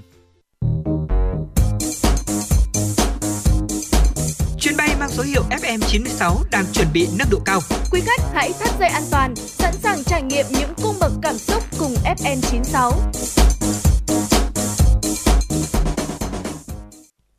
Thưa quý thính giả, Bộ Giáo dục và Đào tạo vừa công bố dự thảo thông tư ban hành chuẩn cơ sở giáo dục đại học để xin ý kiến góp ý. Nguyên tắc thiết kế các tiêu chuẩn, tiêu chí là lấy lợi ích của người học làm trung tâm, dựa trên ba chức năng cơ bản của cơ sở giáo dục đại học là đào tạo, nghiên cứu và chuyển giao tri thức phục vụ cuộc sống. Nhiều trường đại học đồng tình ban hành bộ tiêu chuẩn với cách tiếp cận của Bộ Giáo dục và Đào tạo nhưng cũng bày tỏ lo lắng nếu không đạt chuẩn đối với một số tiêu chí, công tác tuyển sinh có thể bị ảnh hưởng. Ghi nhận của phóng viên Truyền động Hà Nội. Dự thảo thông tư ban hành chuẩn cơ sở giáo dục đại học của Bộ Giáo dục và Đào tạo gồm 6 tiêu chuẩn: tổ chức và quản trị, giảng viên, điều kiện học tập, tài chính, tuyển sinh và đào tạo, nghiên cứu và đổi mới sáng tạo. Các tiêu chuẩn này được chia nhỏ thành 24 tiêu chí. Trong đó, đáng chú ý là tiêu chuẩn điều kiện học tập. Các ý kiến quan tâm đến tiêu chí về diện tích gian xây dựng trực tiếp phục vụ đào tạo và nghiên cứu trên một người học chính quy, quy chuẩn theo trình độ và lĩnh vực đào tạo, không nhỏ hơn 5 mét vuông tính theo mỗi địa phương mà cơ sở đào tạo có trụ sở, phần hiệu. Theo tiến sĩ Đào Văn Đông, Phó Hiệu trưởng Trường Đại học Hòa Bình, ở nhiều trường đại học địa phương thì đang lãng phí tài sản vì diện tích quá lớn, trong khi các trường đại học ở thành phố Hồ Chí Minh và Hà Nội thì chật trội, quỹ đất không còn. Vì thế, Bộ Tiêu chuẩn cần gắn với các quy hoạch vùng cho phù hợp. Thông tư này ra đời cũng phải đi kèm với cái việc làm việc với hai cái quy hoạch rất lớn là quy hoạch Hà Nội và quy hoạch Thành phố Hồ Chí Minh để chúng ta có quỹ đất. Chứ nếu thông tư này ra đời mà Hà Nội và Thành phố Hồ Chí Minh không chỉ ra được quỹ đất tương lai để cho các trường ở hai đầu đất nước có được cái tỷ lệ đất 25 mét vuông ờ, trên một đầu sinh viên thì cái độ tin cậy của cái thông tư này chúng ta cũng sẽ cần phải tiếp tục làm rõ hơn. Xu hướng chung thì sinh viên vẫn tập trung ở hai đầu Hà Nội và Thành phố Hồ Chí Minh. Trong khi đó quỹ đất của chúng ta không thể nở ra được tiếp nữa. Phó giáo sư Trương Đại Lượng, trưởng phòng đào tạo, quản lý khoa học và hợp tác quốc tế, trường Đại học Văn hóa Hà Nội cũng băn khoăn về tiêu chí diện tích sàn xây dựng đối với các trường ở nội thành Hà Nội và thành phố Hồ Chí Minh. Nêu thực tế của trường hiện đang trực thuộc Bộ Văn hóa Thể thao và Du lịch, 20 năm nay chưa thực hiện được quy hoạch vì không có quỹ đất. Vì vậy, tiêu chí diện tích đất và diện tích sàn xây dựng tính theo sinh viên rất khó thực hiện theo lộ trình đặt ra trong dự thảo. Chúng tôi cũng đồng ý cái tiêu chí này nhưng có tính nhất cái đặc thù. Ví dụ như là à, nếu như các trường à, có thể không đáp ứng được cái tiêu chuẩn đó hoặc cái tiêu chí đó thì có thể tạm thời không tăng chỉ tiêu tuyển sinh trong các năm tiếp theo. Thế còn bao giờ chúng ta đáp ứng được cái tiêu chuẩn về đất đai đó thì chúng ta có thể tăng chỉ tiêu tuyển sinh. Chứ còn thí dụ như chúng tôi giờ đang tuyển sinh là khoảng 1.500, cái quy mô chúng tôi khoảng 6.000. Thế mà tính theo diện tích đất bây giờ chúng tôi chỉ tính được khoảng 3.000 thôi. Và vì như vậy thì chúng tôi sẽ giảm đi mất 3.000 nữa. Như vậy thì trường cũng rất khó để tồn tại và phát triển. Trong tiêu chuẩn nghiên cứu và đổi mới sáng tạo, Phó giáo sư Hoàng Bùi Bảo, Phó Hiệu trưởng Trường Đại học Y Dược Huế quan tâm đến tiêu chí tỷ trọng thu từ hoạt động khoa học công nghệ trên tổng thu của cơ sở đào tạo, tính trung bình trong 3 năm gần nhất đạt tối thiểu 5% và đối với cơ sở đào tạo có đào tạo tiến sĩ phải đạt tối thiểu 10%. Theo ông, có những nghiên cứu tương đối dễ tính giá trị, nhưng cũng có những nghiên cứu rất khó tính giá trị, đặc biệt là với những ngành khoa học đặc thù. Chúng tôi cho rằng cái này là một cái ý tưởng rất tốt. Tuy nhiên có thể đâu đó nó sẽ không phù hợp với một số ngành hoặc một số lĩnh vực nghiên cứu. Nhất là các cái nghiên cứu về cơ bản. Ví dụ trong cái ngành của chúng tôi, khi chúng tôi nghiên cứu rồi áp dụng ngay tại bệnh viện. Nhờ nghiên cứu như vậy thì chúng tôi cứu được 3 bệnh nhân. Vậy thì chúng ta tính được cái giá trị nó là bao nhiêu tiền. Cho nên chúng tôi cho rằng tương đối khó. Dù Bộ Giáo dục và Đào tạo khẳng định nguyên tắc thiết kế các tiêu chuẩn tiêu chí là lấy lợi ích người học làm trung tâm, dựa trên ba chức năng cơ bản của cơ sở giáo dục đại học là đào tạo, nghiên cứu và chuyển giao tri thức, phục vụ cuộc sống.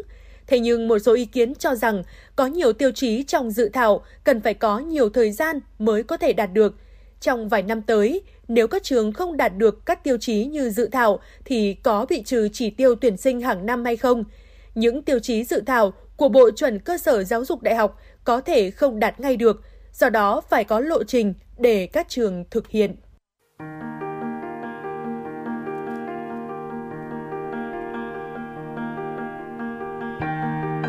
Quý vị và các bạn đang theo dõi kênh FM 96 MHz của Đài Phát thanh Truyền hình Hà Nội. Hãy giữ sóng và tương tác với chúng tôi theo số điện thoại 024 3773 6688. FM 96 đồng hành trên mọi nẻo đường. đường.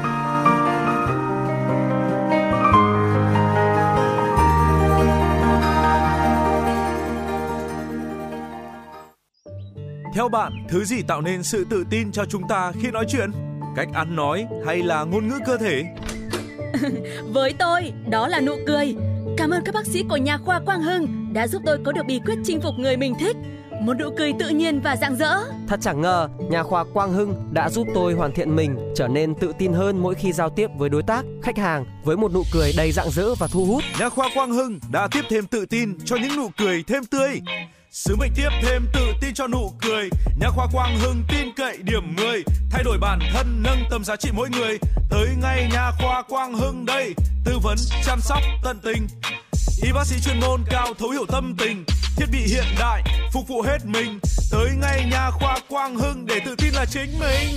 Hiện nay, nhà khoa Quang Hưng đang có chương trình thăm khám và điều trị miễn phí các bệnh răng miệng cho trẻ em dưới 12 tuổi. Hãy ghé ngay Nha khoa Quang Hưng tại số 4 lô A32, cổng chào khu đô thị Gelesimco A, An Khánh, Hoài Đức, Hà Nội hoặc số 150 Phan Đình Phùng, thị trấn Phùng hay ngã ba chợ Tân Lập, Đan Phượng. Chi tiết liên hệ 024 777 06699 hoặc truy cập website nha khoa quang hưng.com. Chương trình xin được tiếp nối với những tin tức quốc tế đáng chú ý. Hãng tin TASS của Nga dẫn thông tin từ truyền thông Thổ Nhĩ Kỳ hôm qua cho biết các đề xuất mới của Liên Hợp Quốc nhằm nối lại thỏa thuận ngũ cốc Biển Đen, bao gồm ý tưởng đàm phán về việc giải phóng tài sản của các nhà sản xuất thực phẩm của Nga. Theo nguồn tin báo Saba của Thổ Nhĩ Kỳ, gói đề xuất mới của Liên Hợp Quốc bao gồm việc đàm phán dỡ bỏ các hạn chế áp đặt đối với các nhà sản xuất thực phẩm của Nga đang bị đóng băng tài sản ở châu Âu. Ngoài ra, Liên Hợp Quốc đề nghị thực hiện các biện pháp để đánh giá thiệt hại đối với đường ống dẫn ammoniac kết nối ngân hàng của Nga với hệ thống thanh toán quốc tế SWIFT cũng nằm trong số các đề xuất của Liên Hợp Quốc lần này. Nguồn tin cũng đề cập dự án cung cấp ngũ cốc của Nga cho các nước nghèo nhất sau khi chế biến ở Thổ Nhĩ Kỳ rất đáng được xem xét. Quá trình này dự kiến sẽ được tiến hành với sự hỗ trợ tài chính của Qatar. Sáng kiến này đã được Nga đưa ra trước đó và cũng thuộc đề xuất lần này của Liên Hợp Quốc nhằm giải quyết các vấn đề liên quan bảo đảm cho các tàu vận chuyển thực phẩm của Nga. Người dân Phần Lan bay từ thủ đô Helsinki đến Anh đã có thể xuất trình hộ chiếu kỹ thuật số trên điện thoại thay vì hộ chiếu thực. Cụ thể, hành khách trên một số chuyến bay của Fire, hãng hàng không Phần Lan có thể đi qua khu vực kiểm soát biên giới bằng cách sử dụng thông tin xác thực, du lịch kỹ thuật số DTC giống như hộ chiếu kỹ thuật số thay vì xếp hàng chờ kiểm soát qua biên giới. Dự án thí điểm thông tin xác thực du lịch kỹ thuật số đã triển khai đối với hành khách người Phần Lan trên các chuyến bay của hãng hàng không Fire đến London, Manchester và Edinburgh ngày 28 tháng 8 vừa qua, mở ra triển vọng sử dụng hộ chiếu điện tử trên toàn châu Âu. Theo cơ quan kiểm soát biên giới Phần Lan, đây là lần đầu tiên trên thế giới hộ chiếu kỹ thuật số được chấp thuận và có độ tin cậy ngang với hộ chiếu giấy. Để làm thông tin xác thực du lịch kỹ thuật số, công dân Phần Lan cần đăng ký với cảnh sát, sau đó đặt lịch hẹn, mang theo hộ chiếu giấy hợp lệ để tạo phiên bản kỹ thuật số. Trong quá trình đăng ký, hành khách sẽ ký vào mẫu chấp thuận, chụp ảnh khuôn mặt để sử dụng cho việc nhận dạng. Anh đã phát hiện hơn 800 người được vượt eo biển Manch trên những chiếc thuyền nhỏ trong ngày 2 tháng 9, số người vượt biển cao nhất trong một ngày từ đầu năm đến nay. Số liệu mới nhất của Bộ Nội vụ Anh cho thấy 872 người di cư đi trên 15 con tàu vượt eo biển Manch vào ngày 2 tháng 9, nâng tổng số người di cư vượt biển đến Anh trong năm nay lên 20.973. Con số này đã vượt qua tổng số người di cư đến Anh hàng ngày cao nhất trước đó là 756 người vào ngày 10 tháng 8. Tháng 8 năm 2023, Anh ghi nhận số người di cư tới nước này hàng tháng cao nhất kể từ khi hồ sơ bắt đầu được thống kê vào năm 2018 với 100.000 người đã vượt eo biển Manch. Số lượng người di cư trung bình qua eo biển trên mỗi con tàu hàng tháng cũng đạt mức cao mới vào tháng 8 khi có khoảng 5.369 người thực hiện hành trình trên 102 tàu, tức trung bình khoảng 53 người di cư trên mỗi con tàu.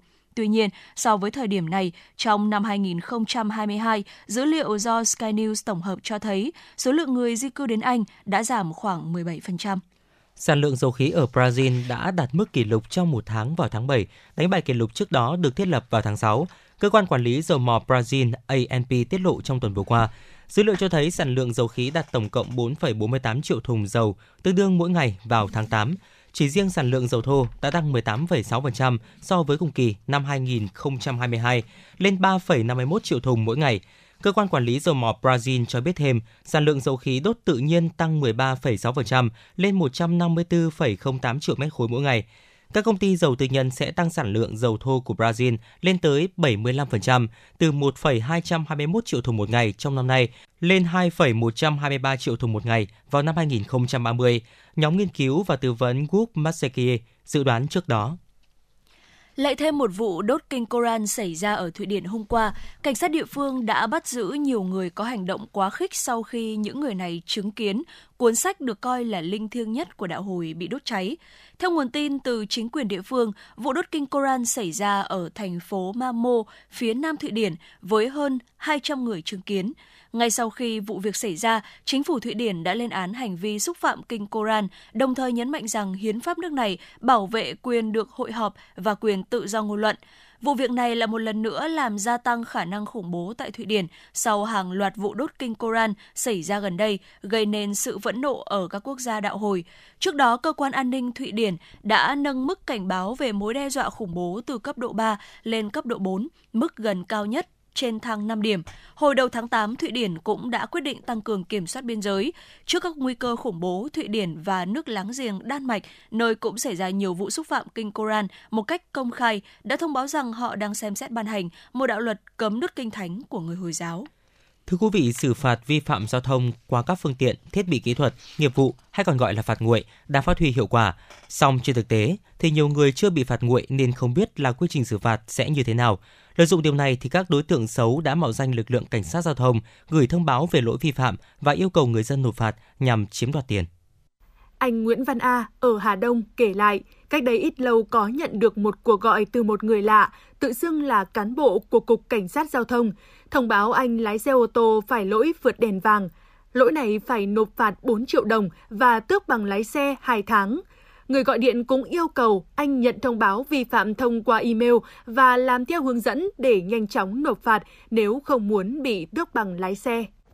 Tôi có vào email kiểm tra và cũng muốn ờ, nhanh chóng thuận lợi cho việc đi lại thì tôi ờ, có chuyển khoản cái ờ, tiền xử phạt đấy theo số tài khoản.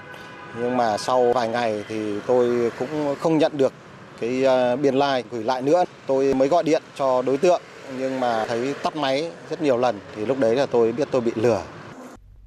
Nắm bắt được tâm lý của những trường hợp vi phạm thường muốn nộp phạt thật nhanh để không bị tạm giữ phương tiện hay giấy phép lái xe, các đối tượng lừa đảo đã dựng lên màn kịch mạo danh cán bộ cảnh sát giao thông, gọi điện và gửi email thông báo phạt nguội, rồi yêu cầu người dân chuyển tiền vào một tài khoản cá nhân để giúp đóng phạt nhanh và sẽ gửi biên lai like về sau. Trung tá Dương Thị Thu Hương, Phó trưởng phòng hướng dẫn tuần tra kiểm soát giao thông đường bộ, Cục Cảnh sát Giao thông, Bộ Công an cho biết. Chúng tôi khẳng định rằng lực lượng cảnh sát giao thông không gửi thông báo qua email, tin nhắn điện thoại với các trường hợp vi phạm phát hiện qua phương tiện, thiết bị kỹ thuật nghiệp vụ như cách gọi của nhiều người dân là phạt nguội mà chỉ gửi trực tiếp thông báo vi phạm đến địa chỉ của chủ phương tiện bằng văn bản qua đường bưu điện. Do vậy, khuyến cáo người dân cần bình tĩnh, tuyệt đối không làm theo yêu cầu của các đối tượng gửi thư điện tử, tin nhắn điện thoại thông báo vi phạm giao thông. Khi nhận được các cái thư điện tử hay tin nhắn có nội dung thông báo như vậy thì người dân cần thông báo ngay cho cơ quan công an để được hỗ trợ giải quyết. Dưới góc độ pháp lý, lừa đảo phạt nguội có thể coi là hành vi mạo danh cơ quan tổ chức để đưa thông tin sai sự thật nhằm chiếm đoạt tài sản. Hành vi này có thể bị xử phạt theo quy định tại Điều 101 của Nghị định 15 của Chính phủ về xử phạt vi phạm hành chính trong lĩnh vực biểu chính viễn thông. Mức phạt tiền có thể lên đến 10 triệu đồng với cá nhân và 20 triệu đồng với tổ chức. Và đương nhiên, hành vi này cũng có thể bị xử lý hình sự. Luật sư Đặng Văn Cường, Văn phòng Luật sư Chính pháp cho biết. Trong trường hợp mà đối tượng thực hiện hành vi gian dối để chiếm đoạt tài sản từ 2 triệu đồng trở lên thì sẽ bị xử lý hình sự về tội lừa đảo chiếm đoạt tài sản với chế tài là phạt cải tạo không giam giữ đến 3 năm hoặc là phạt tù từ 6 tháng đến 3 năm.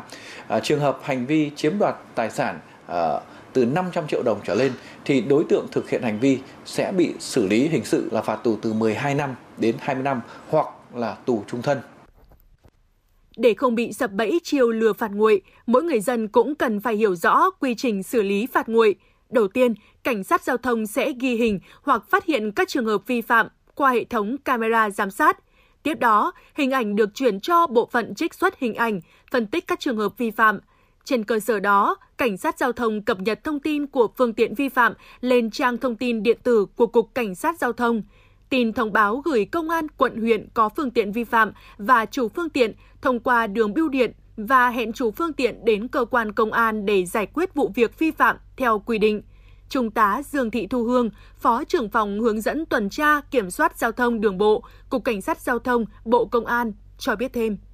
Quá 20 ngày kể từ ngày gửi thông báo vi phạm mà chủ phương tiện không đến trụ sở cơ quan công an để giải quyết thì cơ quan công an sẽ gửi thông báo cảnh báo phương tiện vi phạm cho cơ quan đăng kiểm. Sau khi người vi phạm đến trụ sở cơ quan công an để giải quyết vụ việc, cơ quan công an sẽ gửi thông báo ngay cho cơ quan đăng kiểm biết và cập nhật thông tin đã xử phạt trên trang thông tin điện tử của Cục Cảnh sát Giao thông để kết thúc cảnh báo phương tiện vi phạm. Mỗi người dân cũng cần nắm được cách tra cứu lỗi vi phạm trên website của Cục Cảnh sát Giao thông bằng cách chọn mục tra cứu phương tiện giao thông qua hình ảnh, sau đó nhập biển số xe, chọn ô loại phương tiện cần tìm. Hệ thống sẽ cung cấp thông tin về thời gian, địa điểm, đơn vị phát hiện vi phạm và số điện thoại để liên hệ giải quyết, xử lý vi phạm. Như vậy sẽ tránh được việc bị mất tiền oan vì sập bẫy chiêu trò lừa đảo. Podcast Đài Hà Nội hôm nay có gì hấp dẫn nào? Podcast Đài Hà Nội hôm nay sẽ có chương trình Hà Nội tin mỗi chiều. Lên sóng lúc 18 giờ chiều hàng ngày, những dòng tin tức nóng hổi, những vấn đề đang được dư luận quan tâm sẽ được bình luận dưới góc nhìn của nữ biên tập viên xinh đẹp Khánh Hà cùng với sự đồng hành của các chuyên gia và cố vấn. Chưa hết, podcast Đài Hà Nội hôm nay còn có một chương trình khá ấn tượng mang tính chất đời sống giải trí mang tên Lưu Hương Blog Chiều. Lên sóng lúc 18 giờ 15 phút hàng ngày, biên tập viên Lưu Hương sẽ chia sẻ cùng quý vị và các bạn những câu chuyện nhỏ nhưng mang đầy ý nghĩa từ đời sống. Và đặc biệt, có cả những ca khúc do chính biên tập viên Lưu Hương thể hiện cùng với guitar. Cùng với đó, podcast Đài Hà Nội còn có một chương trình vô cùng hấp dẫn mang tên Đọc truyện đêm khuya. Lên sóng lúc 22 giờ hàng ngày, những tác phẩm hay trong chương trình Đọc truyện đêm khuya sẽ là người bạn đồng hành cùng bạn đi qua những đêm dài phát hành trên 5 nền tảng app Hà Nội On, web Hà Nội Online.vn, Apple Podcast, Spotify, Google Podcast. Mời quý vị và các bạn đón nghe. Podcast Đài Hà Nội, nghe mọi nơi, khơi nguồn cảm xúc.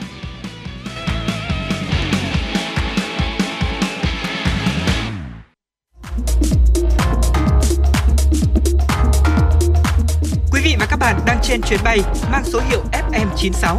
Hãy thư giãn, chúng tôi sẽ cùng bạn trên mọi cung đường. Hãy giữ sóng và tương tác với chúng tôi theo số điện thoại 024 3773 6688.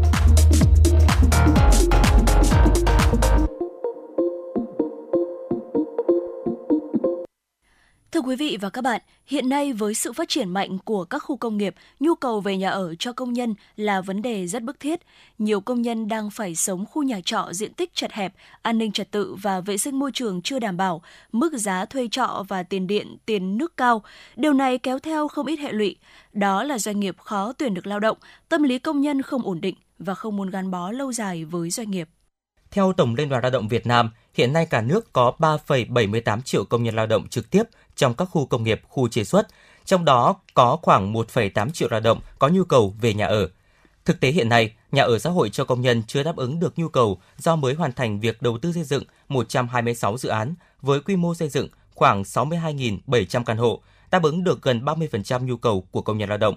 Tại Hà Nội, với gần 170.000 công nhân, nhưng thực tế mới đáp ứng được hơn 22.000 chỗ ở cho công nhân, khoảng 13% nhu cầu về nhà ở xã hội cho công nhân. Chị Nguyễn Thị Vân, công nhân công ty trách nhiệm hữu hạn Denso cho biết, hai vợ chồng chị lên Hà Nội làm công nhân đã được 7 năm với mức lương khoảng hơn 15 triệu đồng một tháng. Gia đình chị không có nhiều khả năng tích lũy tài chính để mua nhà ở xã hội. Đến với chị mong muốn nhà nước xây dựng nhiều khu nhà ở cho công nhân thuê với giá hợp lý. Tôi đang à, thuê đến nay là 7 năm rồi. Thật sự là hai vợ chồng cùng làm việc ở trong khu công nghiệp và hai cháu cũng phải đi cùng bố mẹ để xuống đây để học và ở với bố mẹ. À, kinh tế thì thật sự để mà cái mua cái chung cư ở đây không dám mơ. Vì là à, trong doanh nghiệp là cũng giảm tải công việc rất là nhiều nên công nhân gặp khó khăn rất là nhiều mỗi tháng cả tiền thuê cả tiền điện nước là của gia đình 3 triệu rưỡi. Do thiếu quỹ nhà ở dành cho công nhân, tại nhiều khu công nghiệp, khu chế xuất, công nhân phải thuê nhà trọ của người dân trong khu vực lân cận. Điều kiện sống tạm bợ, diện tích phòng ở chật hẹp, không có không gian vui chơi giải trí. Chưa vấn đề cấp bách về nhà ở cho công nhân, nhiều chuyên gia lao động cho rằng cần có chính sách xây nhà ở xã hội, nhà ở cho công nhân thuê phù hợp với hoàn cảnh, cuộc sống thu nhập của công nhân, đảm bảo công nhân tiếp cận với những khu nhà ở đáp ứng các tiện nghi sinh hoạt cơ bản, đảm bảo an ninh, tạo điều kiện để công nhân lao động được nghỉ ngơi, tái tạo sức lao động một cách tốt nhất. Bà Bùi Thị An, đại biểu Quốc hội khóa 13, Chủ tịch Hội nữ trí thức thành phố Hà Nội cho rằng Thứ nhất là cái điều kiện kinh tế phát triển chưa cao, lương công nhân chưa cao mà trong khi đó họ còn phải lo rất nhiều các cái của cuộc sống, lo cho con đi học, lo cho bố mẹ già, lo cho bản thân chính mình cho nên là cái lương chưa đủ điều kiện để họ có thể có điều kiện mua nhà. Vậy cho tôi cho là cái việc phải có một cái quỹ nhà ở của xã hội mà do chính phủ quản lý để cho các cái người công nhân thuê thì tôi cho đấy là một có lẽ cái hướng giải quyết tôi cho là tốt nhất. Bên cạnh đó, một số ý kiến cho rằng, trong khi nhà nước chưa đủ nguồn lực xây dựng quỹ nhà ở cho công nhân thuê, cần có các chính sách ưu đãi về thuế, tín dụng nhằm hỗ trợ các cá nhân, doanh nghiệp xây nhà cho công nhân thuê. Đối với các khu nhà xây dựng cho công nhân thuê từ ngân sách của nhà nước, theo ông Bùi Dũng, trưởng phòng quản lý tái định cư và nhà ở xã hội, công ty trách nhiệm hữu hạn một thành viên quản lý và phát triển nhà Hà Nội cần xây dựng đồng bộ với các thiết chế văn hóa nhằm nâng cao đời sống tinh thần, sức khỏe cho người lao động. Để hấp dẫn cho cái người lao động thuê tại các cái khu nhà và do nguồn ngân sách đầu tư thì chúng ta cũng phải tiến hành đồng bộ. Có nghĩa là một cái khu nhà nó cũng phải có những cái khu về sinh hoạt cộng đồng. Khu ờ, thiết chế văn hóa rồi là khu y tế rồi đối với những các hộ gia đình thuê ở thì họ sinh hoạt họ có con cái họ có gia đình chợ trường là phải đi kèm chứ ở cái khu thí điểm thì cái việc xây dựng chúng ta không đồng bộ. Theo các chuyên gia, giải quyết vấn đề nhà ở cho công nhân cần sự vào cuộc của toàn xã hội, xem xét tình hình thực tế ở từng địa phương để đưa ra những phương án phù hợp cho người lao động. Và quan trọng hơn cả, nên có quỹ xây dựng nhà cho công nhân thuê với những chính sách hợp lý để thu hút các nhà đầu tư, các doanh nghiệp cùng tham gia đóng góp. Quý thính giả đang nghe chương trình Chuyển động Hà Nội chiều, chỉ đạo nội dung Nguyễn Kim Khiêm, chỉ đạo sản xuất Nguyễn Tiến Dũng, đạo diễn và biên tập chương trình Xuân Luyến Thanh Duyên, thư ký chương trình Kim Dung cùng kỹ thuật viên Bảo Tuấn phối hợp thực hiện. Còn bây giờ mời quý vị và các bạn cùng thưởng thức một giai điệu âm nhạc nhẹ nhàng, ca khúc Mùa thu cho em qua giọng ca của nữ ca sĩ Phạm Thu Hà. Thank you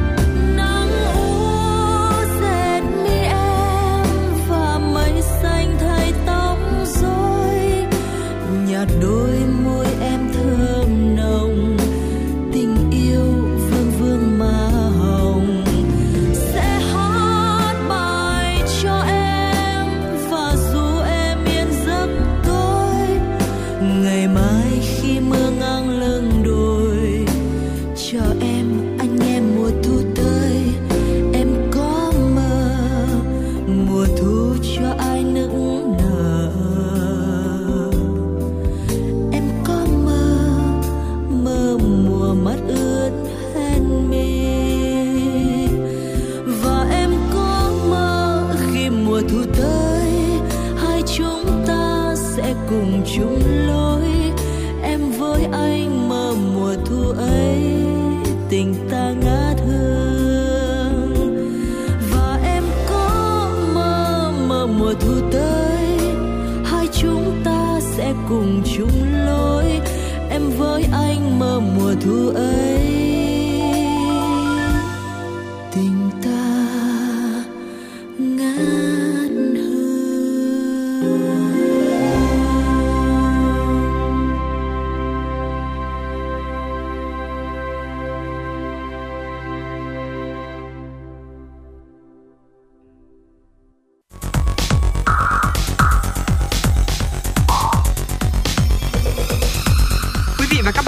theo dõi kênh FM 96 MHz của đài phát thanh truyền hình Hà Nội. Hãy giữ sóng và tương tác với chúng tôi theo số điện thoại 024 3773 6688.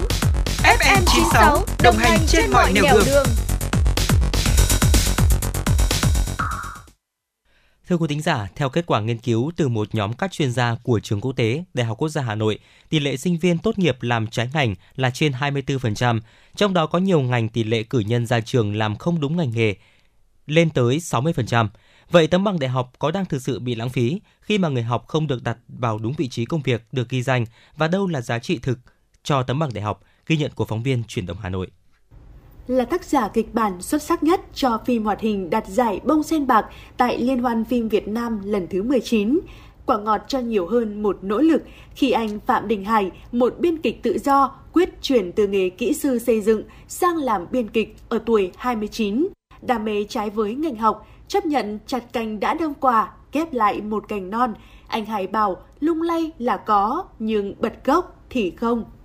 thì tôi theo theo học ờ, cái khóa điện ảnh thì à, cái khóa ngắn hạn một năm thôi.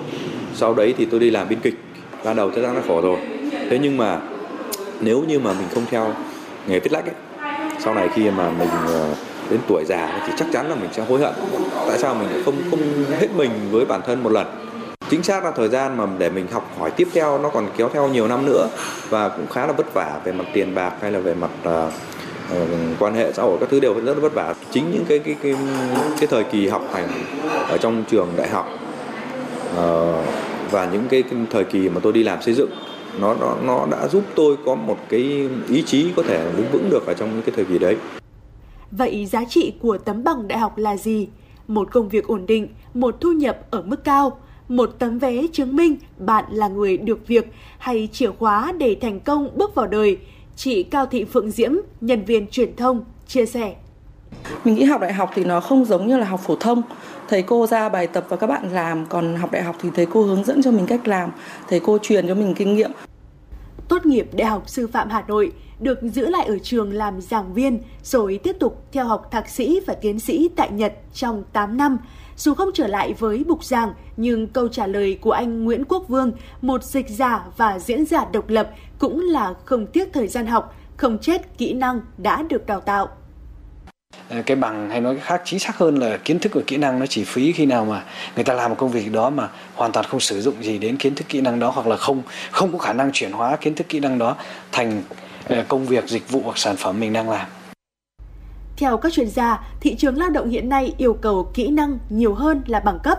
Do đó, nhiều người có học vị cao vẫn tham gia học thêm các khóa học, các kỹ năng mới để đáp ứng yêu cầu công việc. Tại lớp thạc sĩ quản trị kinh doanh, Viện Quản trị và Công nghệ FSB, các học viên tham gia học tập tại đây khác nhau về lứa tuổi, nghề nghiệp nhưng chung một mục tiêu, học hỏi những kinh nghiệm kinh doanh, quản trị, đồng thời có thể phát huy khả năng sáng tạo, ứng biến linh hoạt trước những bài toán thực tiễn của chính cơ quan hay doanh nghiệp của mình. Bà Ngô Diệu Linh, Phó vụ trưởng vụ Bình đẳng giới, Bộ Lao động Thương binh và Xã hội và anh Đỗ Tiến Thành, Tổng Giám đốc Tập đoàn Cường Thịnh cho biết. Và tôi học cái cách để tiếp cận với những cái mới cái chat GPT chẳng hạn đó cũng là một cái chủ đề. Thế bây giờ uh, cái bài toán là chuyên viên của mình dùng chat GPT để xây dựng chính sách thì như thế nào? Cảm nhận được là cái cái sự mà thay đổi của thế giới cũng như là cái sự mà ảnh hưởng cái việc mà không có nhân viên trực tiếp đi làm nó quan trọng đến mức độ như nào thì là tôi cần được tôi muốn được đi học để cải thiện cái vấn đề về hệ thống trở lại học tập phục vụ cho công việc hiện tại của bản thân được xem là cách chọn đúng, chọn chúng của những người đã có công việc gọi là ổn định.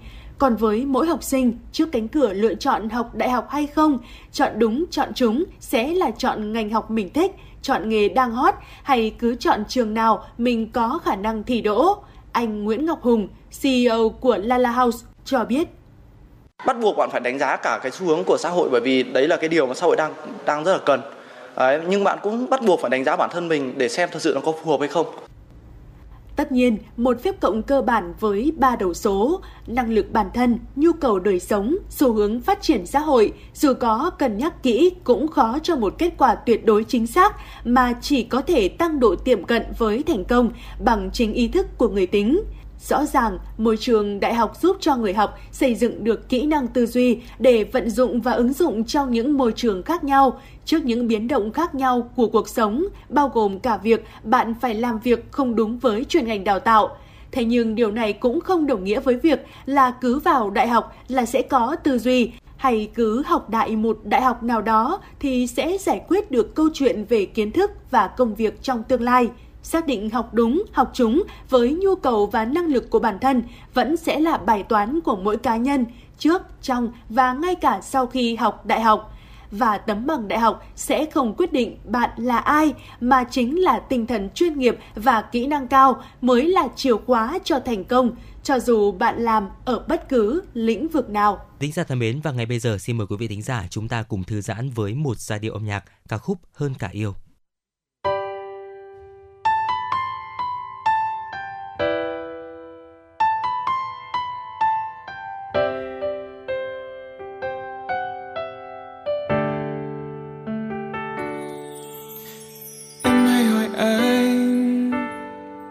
Rằng anh yêu em nhiều không? Anh không biết phải nói thế nào để đúng với cảm xúc trong lòng.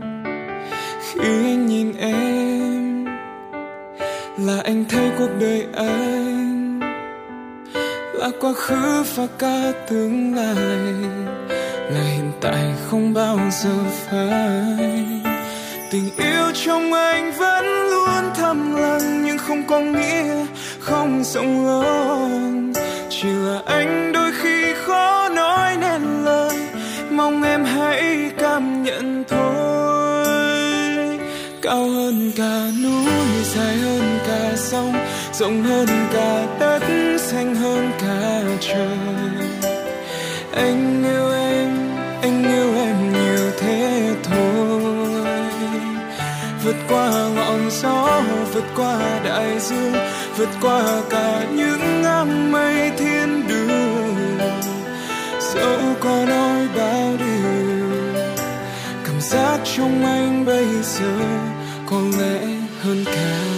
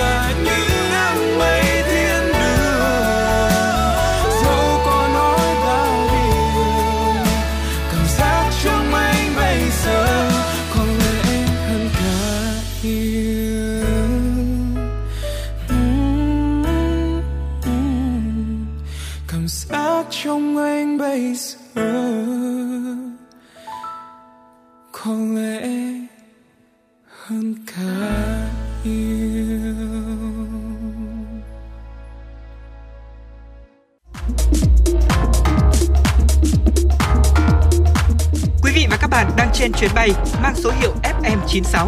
Hãy thư giãn, chúng tôi sẽ cùng bạn trên mọi cung đường. Hãy giữ sóng và tương tác với chúng tôi theo số điện thoại 024 3773 6688.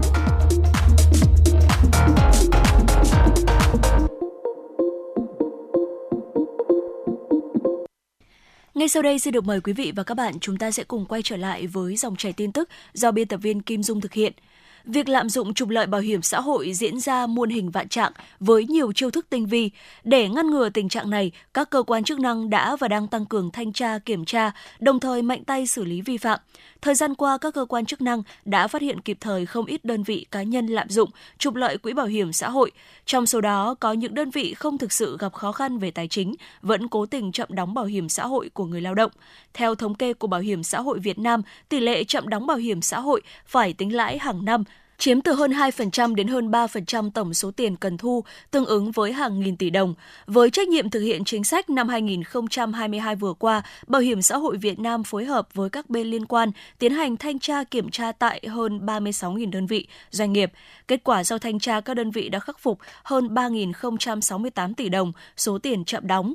Từ đầu năm 2023 đến nay, hoạt động thanh tra kiểm tra về bảo hiểm xã hội tiếp tục được triển khai trên phạm vi rộng, thu về quỹ hàng nghìn tỷ đồng. Một thông tin đáng quan tâm tiếp theo thưa quý vị, tại Hà Nội, thống kê của Bảo hiểm xã hội thành phố cho thấy, từ đầu năm 2023 cho đến hết tháng 7, lực lượng chức năng đã thực hiện hơn 2.400 cuộc thanh tra kiểm tra, thu về gần 220 tỷ đồng số tiền chậm đóng.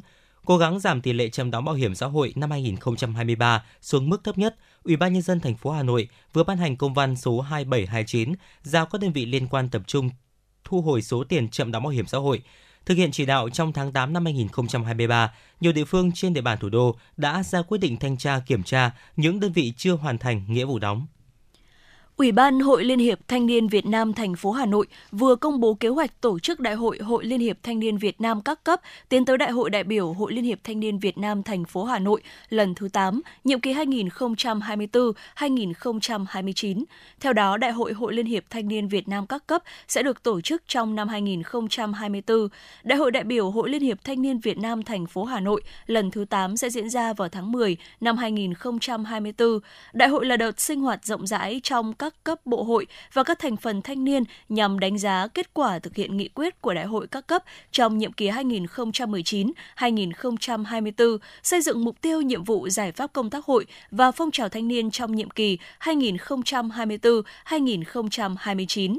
Đây cũng là dịp củng cố và phát triển để hội thật sự là tổ chức của thanh niên, do thanh niên và vì thanh niên, đoàn kết tập hợp rộng rãi các thành phần thanh niên vào tổ chức hội và qua các phong trào hoạt động của hội, phát hiện giới thiệu các nhân tố tiêu biểu uy tín tham gia ủy ban hội các cấp, đồng thời phát huy mạnh mẽ tinh thần đoàn kết sáng tạo, trách nhiệm của cán bộ hội viên, thanh niên trong tổ chức thực hiện các phong trào thi đua yêu nước trước, trong và sau đại hội, góp phần thực hiện các mục tiêu phát triển kinh tế xã hội và chăm lo tốt hơn nhu cầu, lợi ích chính đáng của hội viên thanh niên. Năm học mới đã đến, vấn đề ngộ độc thực phẩm ở các bữa ăn bán chú trong trường học hiện nay không có xa lạ. Hàng năm có nhiều vụ ngộ độc xảy ra tại các cơ sở giáo dục, dấy lên sự lo lắng của rất nhiều phụ huynh. Liên quan đến nội dung này, Cục An toàn thực phẩm Bộ Y tế khuyến cáo, thực phẩm nhà bếp nhập về phải có giấy kiểm định, thực phẩm phải tươi trước khi chế biến, bếp ăn phải đặt ở vị trí cách xa nguồn ô nhiễm, nhà vệ sinh. Bếp sạch sẽ có đầy đủ các khu vực chế biến như khu sơ chế, khu nấu nướng, khu bảo quản và khu rửa. Dụng cụ chế biến thức ăn, dao thớt phải được phân loại sống chín riêng biệt. Nguồn nước phải đảm bảo chất lượng, nhân viên nhà bếp phải có đủ bảo hộ lao động đầy đủ, có bằng cấp chứng chỉ hành nghề. Cục An toàn thực phẩm cũng khuyến cáo các nhà trường nên cho học sinh ăn ngay sau khi vừa nấu ăn xong, vì thức ăn càng để lâu thì càng nguy hiểm. Thầy cô giáo và nhân viên nhà bếp cũng cần chú ý nhắc nhở học sinh vệ sinh sạch sẽ trước khi ăn để tránh bị nhiễm khuẩn. Thưa quý vị và các bạn, theo số liệu thống kê từ Bộ Tài nguyên và Môi trường, mỗi năm nước ta có khoảng 1,8 triệu tấn rác thải nhựa thải ra môi trường. Ô nhiễm rác nhựa đang trở thành một trong những thách thức lớn nhất mà nước ta đang phải đối mặt, với mong muốn lan tỏa lối sống xanh, nâng cao nhận thức cho học sinh sinh viên về thu gom phân loại rác thải nhựa. Thời gian qua, các cơ quan đơn vị trường học đã tổ chức nhiều hoạt động ý nghĩa thiết thực, tạo được dấu ấn, qua đó góp phần lan tỏa ý thức phòng chống rác thải nhựa, tích cực trồng cây xanh, tạo cảnh quan, bảo vệ môi trường xanh sạch đẹp cho thế hệ trẻ. Một trong những phương pháp được các quốc gia tiên tiến như Thụy Sĩ, Đan Mạch, Nhật Bản, Singapore áp dụng hiệu quả là giáo dục trẻ em bảo vệ môi trường ngay từ thuở ấu thơ.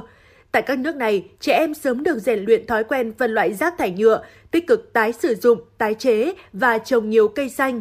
Ở nước ta, nhiều mô hình sáng tạo cũng được thực hiện như chương trình đổi rác lấy cây của câu lạc bộ nghệ thuật hí hoáy Xuân Đình Hà Nội – khi mang các loại rác nhựa đến như vỏ chai nhựa, vỏ lon bia, nước ngọt, vỏ hộp sữa, các bạn nhỏ sẽ được quy đổi thành nhiều loại cây như sen đá, cẩm nhung, ngọc ngân. Cùng với đó, các em nhỏ còn được tham gia các hoạt động tái chế rác nhựa. Con đã để chai là vì cũ, đã bỏ để tái chế thành gọn cây ạ. Để tái chế được thì con dùng ờ, kim tuyến và len ạ, chế trang trí thành một chậu cây ạ. Và con thấy đơn giản và lại giúp ích cho môi trường ạ, chứ không hề khó một chút nào ạ. Tái chế rác vui, giúp bảo vệ môi trường, bảo vệ trái đất. Tái chế rác giúp tiết kiệm tiền mua dụng cụ. Tái chế rác giúp có được nhiều sản phẩm độc đáo trang trí nhà cửa. Thông qua mô hình này, các em sẽ học được cách thu gom, phân loại và tái chế rác nhựa, hiểu được vai trò của cây xanh và vì sao phải bảo vệ môi trường sống. Đó cũng chính là điều những bậc phụ huynh như chị Nguyễn Thúy Quỳnh, sinh sống tại quận Tây Hồ, Hà Nội, mong muốn con được trải nghiệm. Các con à, được uh, trải nghiệm ấy, được biết về giá trị của cây xanh này, biết tự thu gom rác để mang đi để đổi lấy cây. Hai bạn nhà mình thì lại rất là yêu cây cối, con vật nên rất là thích. Ống hút nhựa, hộp xốp đựng đồ ăn, đồ uống đóng chai đang tạo ra một lượng rác thải nhựa không nhỏ trong trường học. Thế nên theo bà Đỗ Vân Nguyệt, Giám đốc Trung tâm Sống Học tập Phí Môi trường và Cộng đồng, cần tiếp tục tăng cường các hoạt động ngoại khóa để các em học sinh nói không với rác thải nhựa, giảm thiểu rác nhựa một cách hiệu quả và thiết thực.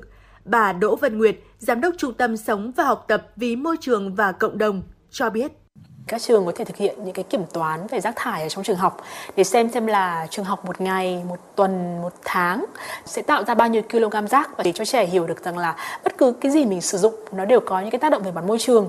Trường học cũng có thể thực hiện những cái ngày hội đổi đồ, một cái tủ để đựng những cái đồ chơi hay là những, những cái đồ dụng cụ học tập mà học sinh hay bị mất thì cái việc đấy là cái việc giảm chi phí cho bố mẹ à, phải trao cho học sinh rất là nhiều những cái trách nhiệm để thực hành à, và nó liên quan đến cái việc ý thức làm gương của người lớn.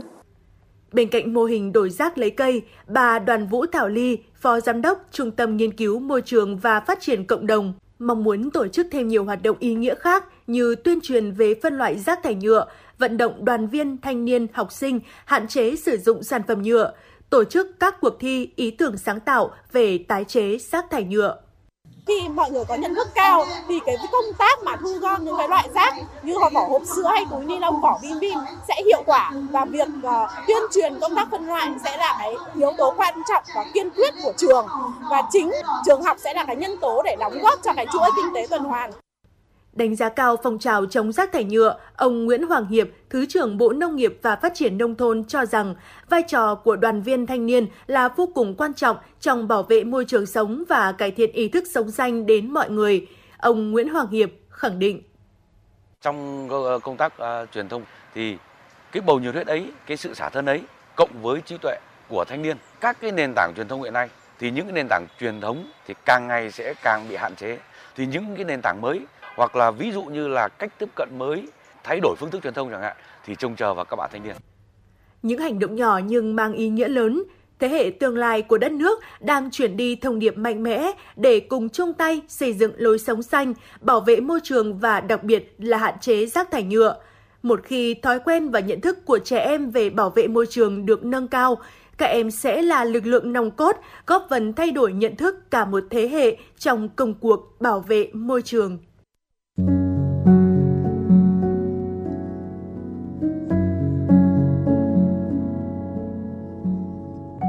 Postcard Đài Hà Nội, đọc truyện đêm khuya. Những cuộc đời, những số phận, những câu chuyện từ hiện thực cuộc sống, cả những hồi tưởng, ký ức về một thời chưa xa. Tất cả sẽ được gửi gắm mỗi ngày một số trong chương trình podcast Đọc truyện đêm khuya của Đài Hà Nội. Ở đó, mỗi câu chuyện của các nhà văn nổi tiếng Việt Nam và cả những cây bút trẻ sông sáo sẽ đưa quý thính giả xa gần đắm chìm trong những không gian và thời gian khi thì hư ảo, huyền hoặc, lúc lại chân thực đến bất ngờ, để rồi khép lại mỗi tác phẩm luôn là tình người, là sự tử tế, là tính nhân văn lan tỏa trong đời thường và thậm chí đôi khi còn là hồi chuông cảnh tỉnh những phận người lầm lỡ để định hướng con người đến một cuộc sống tốt đẹp hơn. 30 phút mỗi số trên sóng của Đài Hà Nội. Đó cũng là lúc bạn có thể thảnh thơi, lắng lại, hoa dòng cảm xúc bên chiếc radio quen thuộc hay chiếc điện thoại thông minh nhỏ xinh để ngẫm ngợi về những điều đã qua, để cảm nhận ngòi bút sắc sảo và tài năng văn chương của mỗi tác giả. Bởi dù ở thế hệ nào, giai đoạn nào, họ cũng luôn mong muốn có thể khai thác tận cùng mọi câu chuyện của cuộc sống. Đừng quên lắng nghe chương trình podcast đọc truyện đêm khuya trên sóng của Đài Hà Nội lúc 22 giờ tất cả các ngày trong tuần các bạn nhé phát hành mỗi ngày lúc 22 giờ trên 5 nền tảng app Hà Nội On, website hanoionline.vn, Apple Podcast, Spotify, Google Podcast. Mời quý vị và các bạn đón nghe.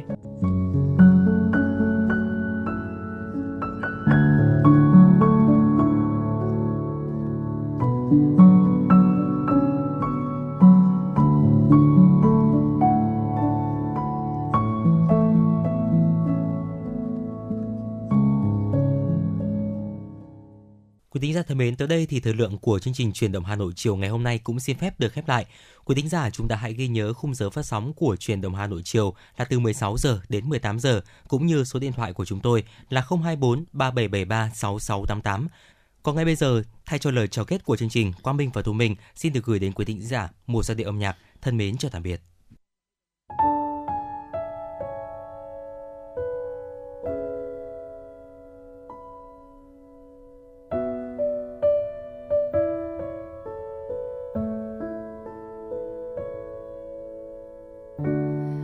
Con hỏi ước mơ của mẹ thế nào? Đã quá lâu chẳng còn ai hỏi mẹ như thế. Suýt chút nữa mẹ cũng quên mình từng thế nào. Cùng có ước mơ mơ được sống cuộc đời riêng mình. Khi con bé mẹ ước sau này lớn lên, mẹ sẽ tung bay đi khắp chân trời nhân thế.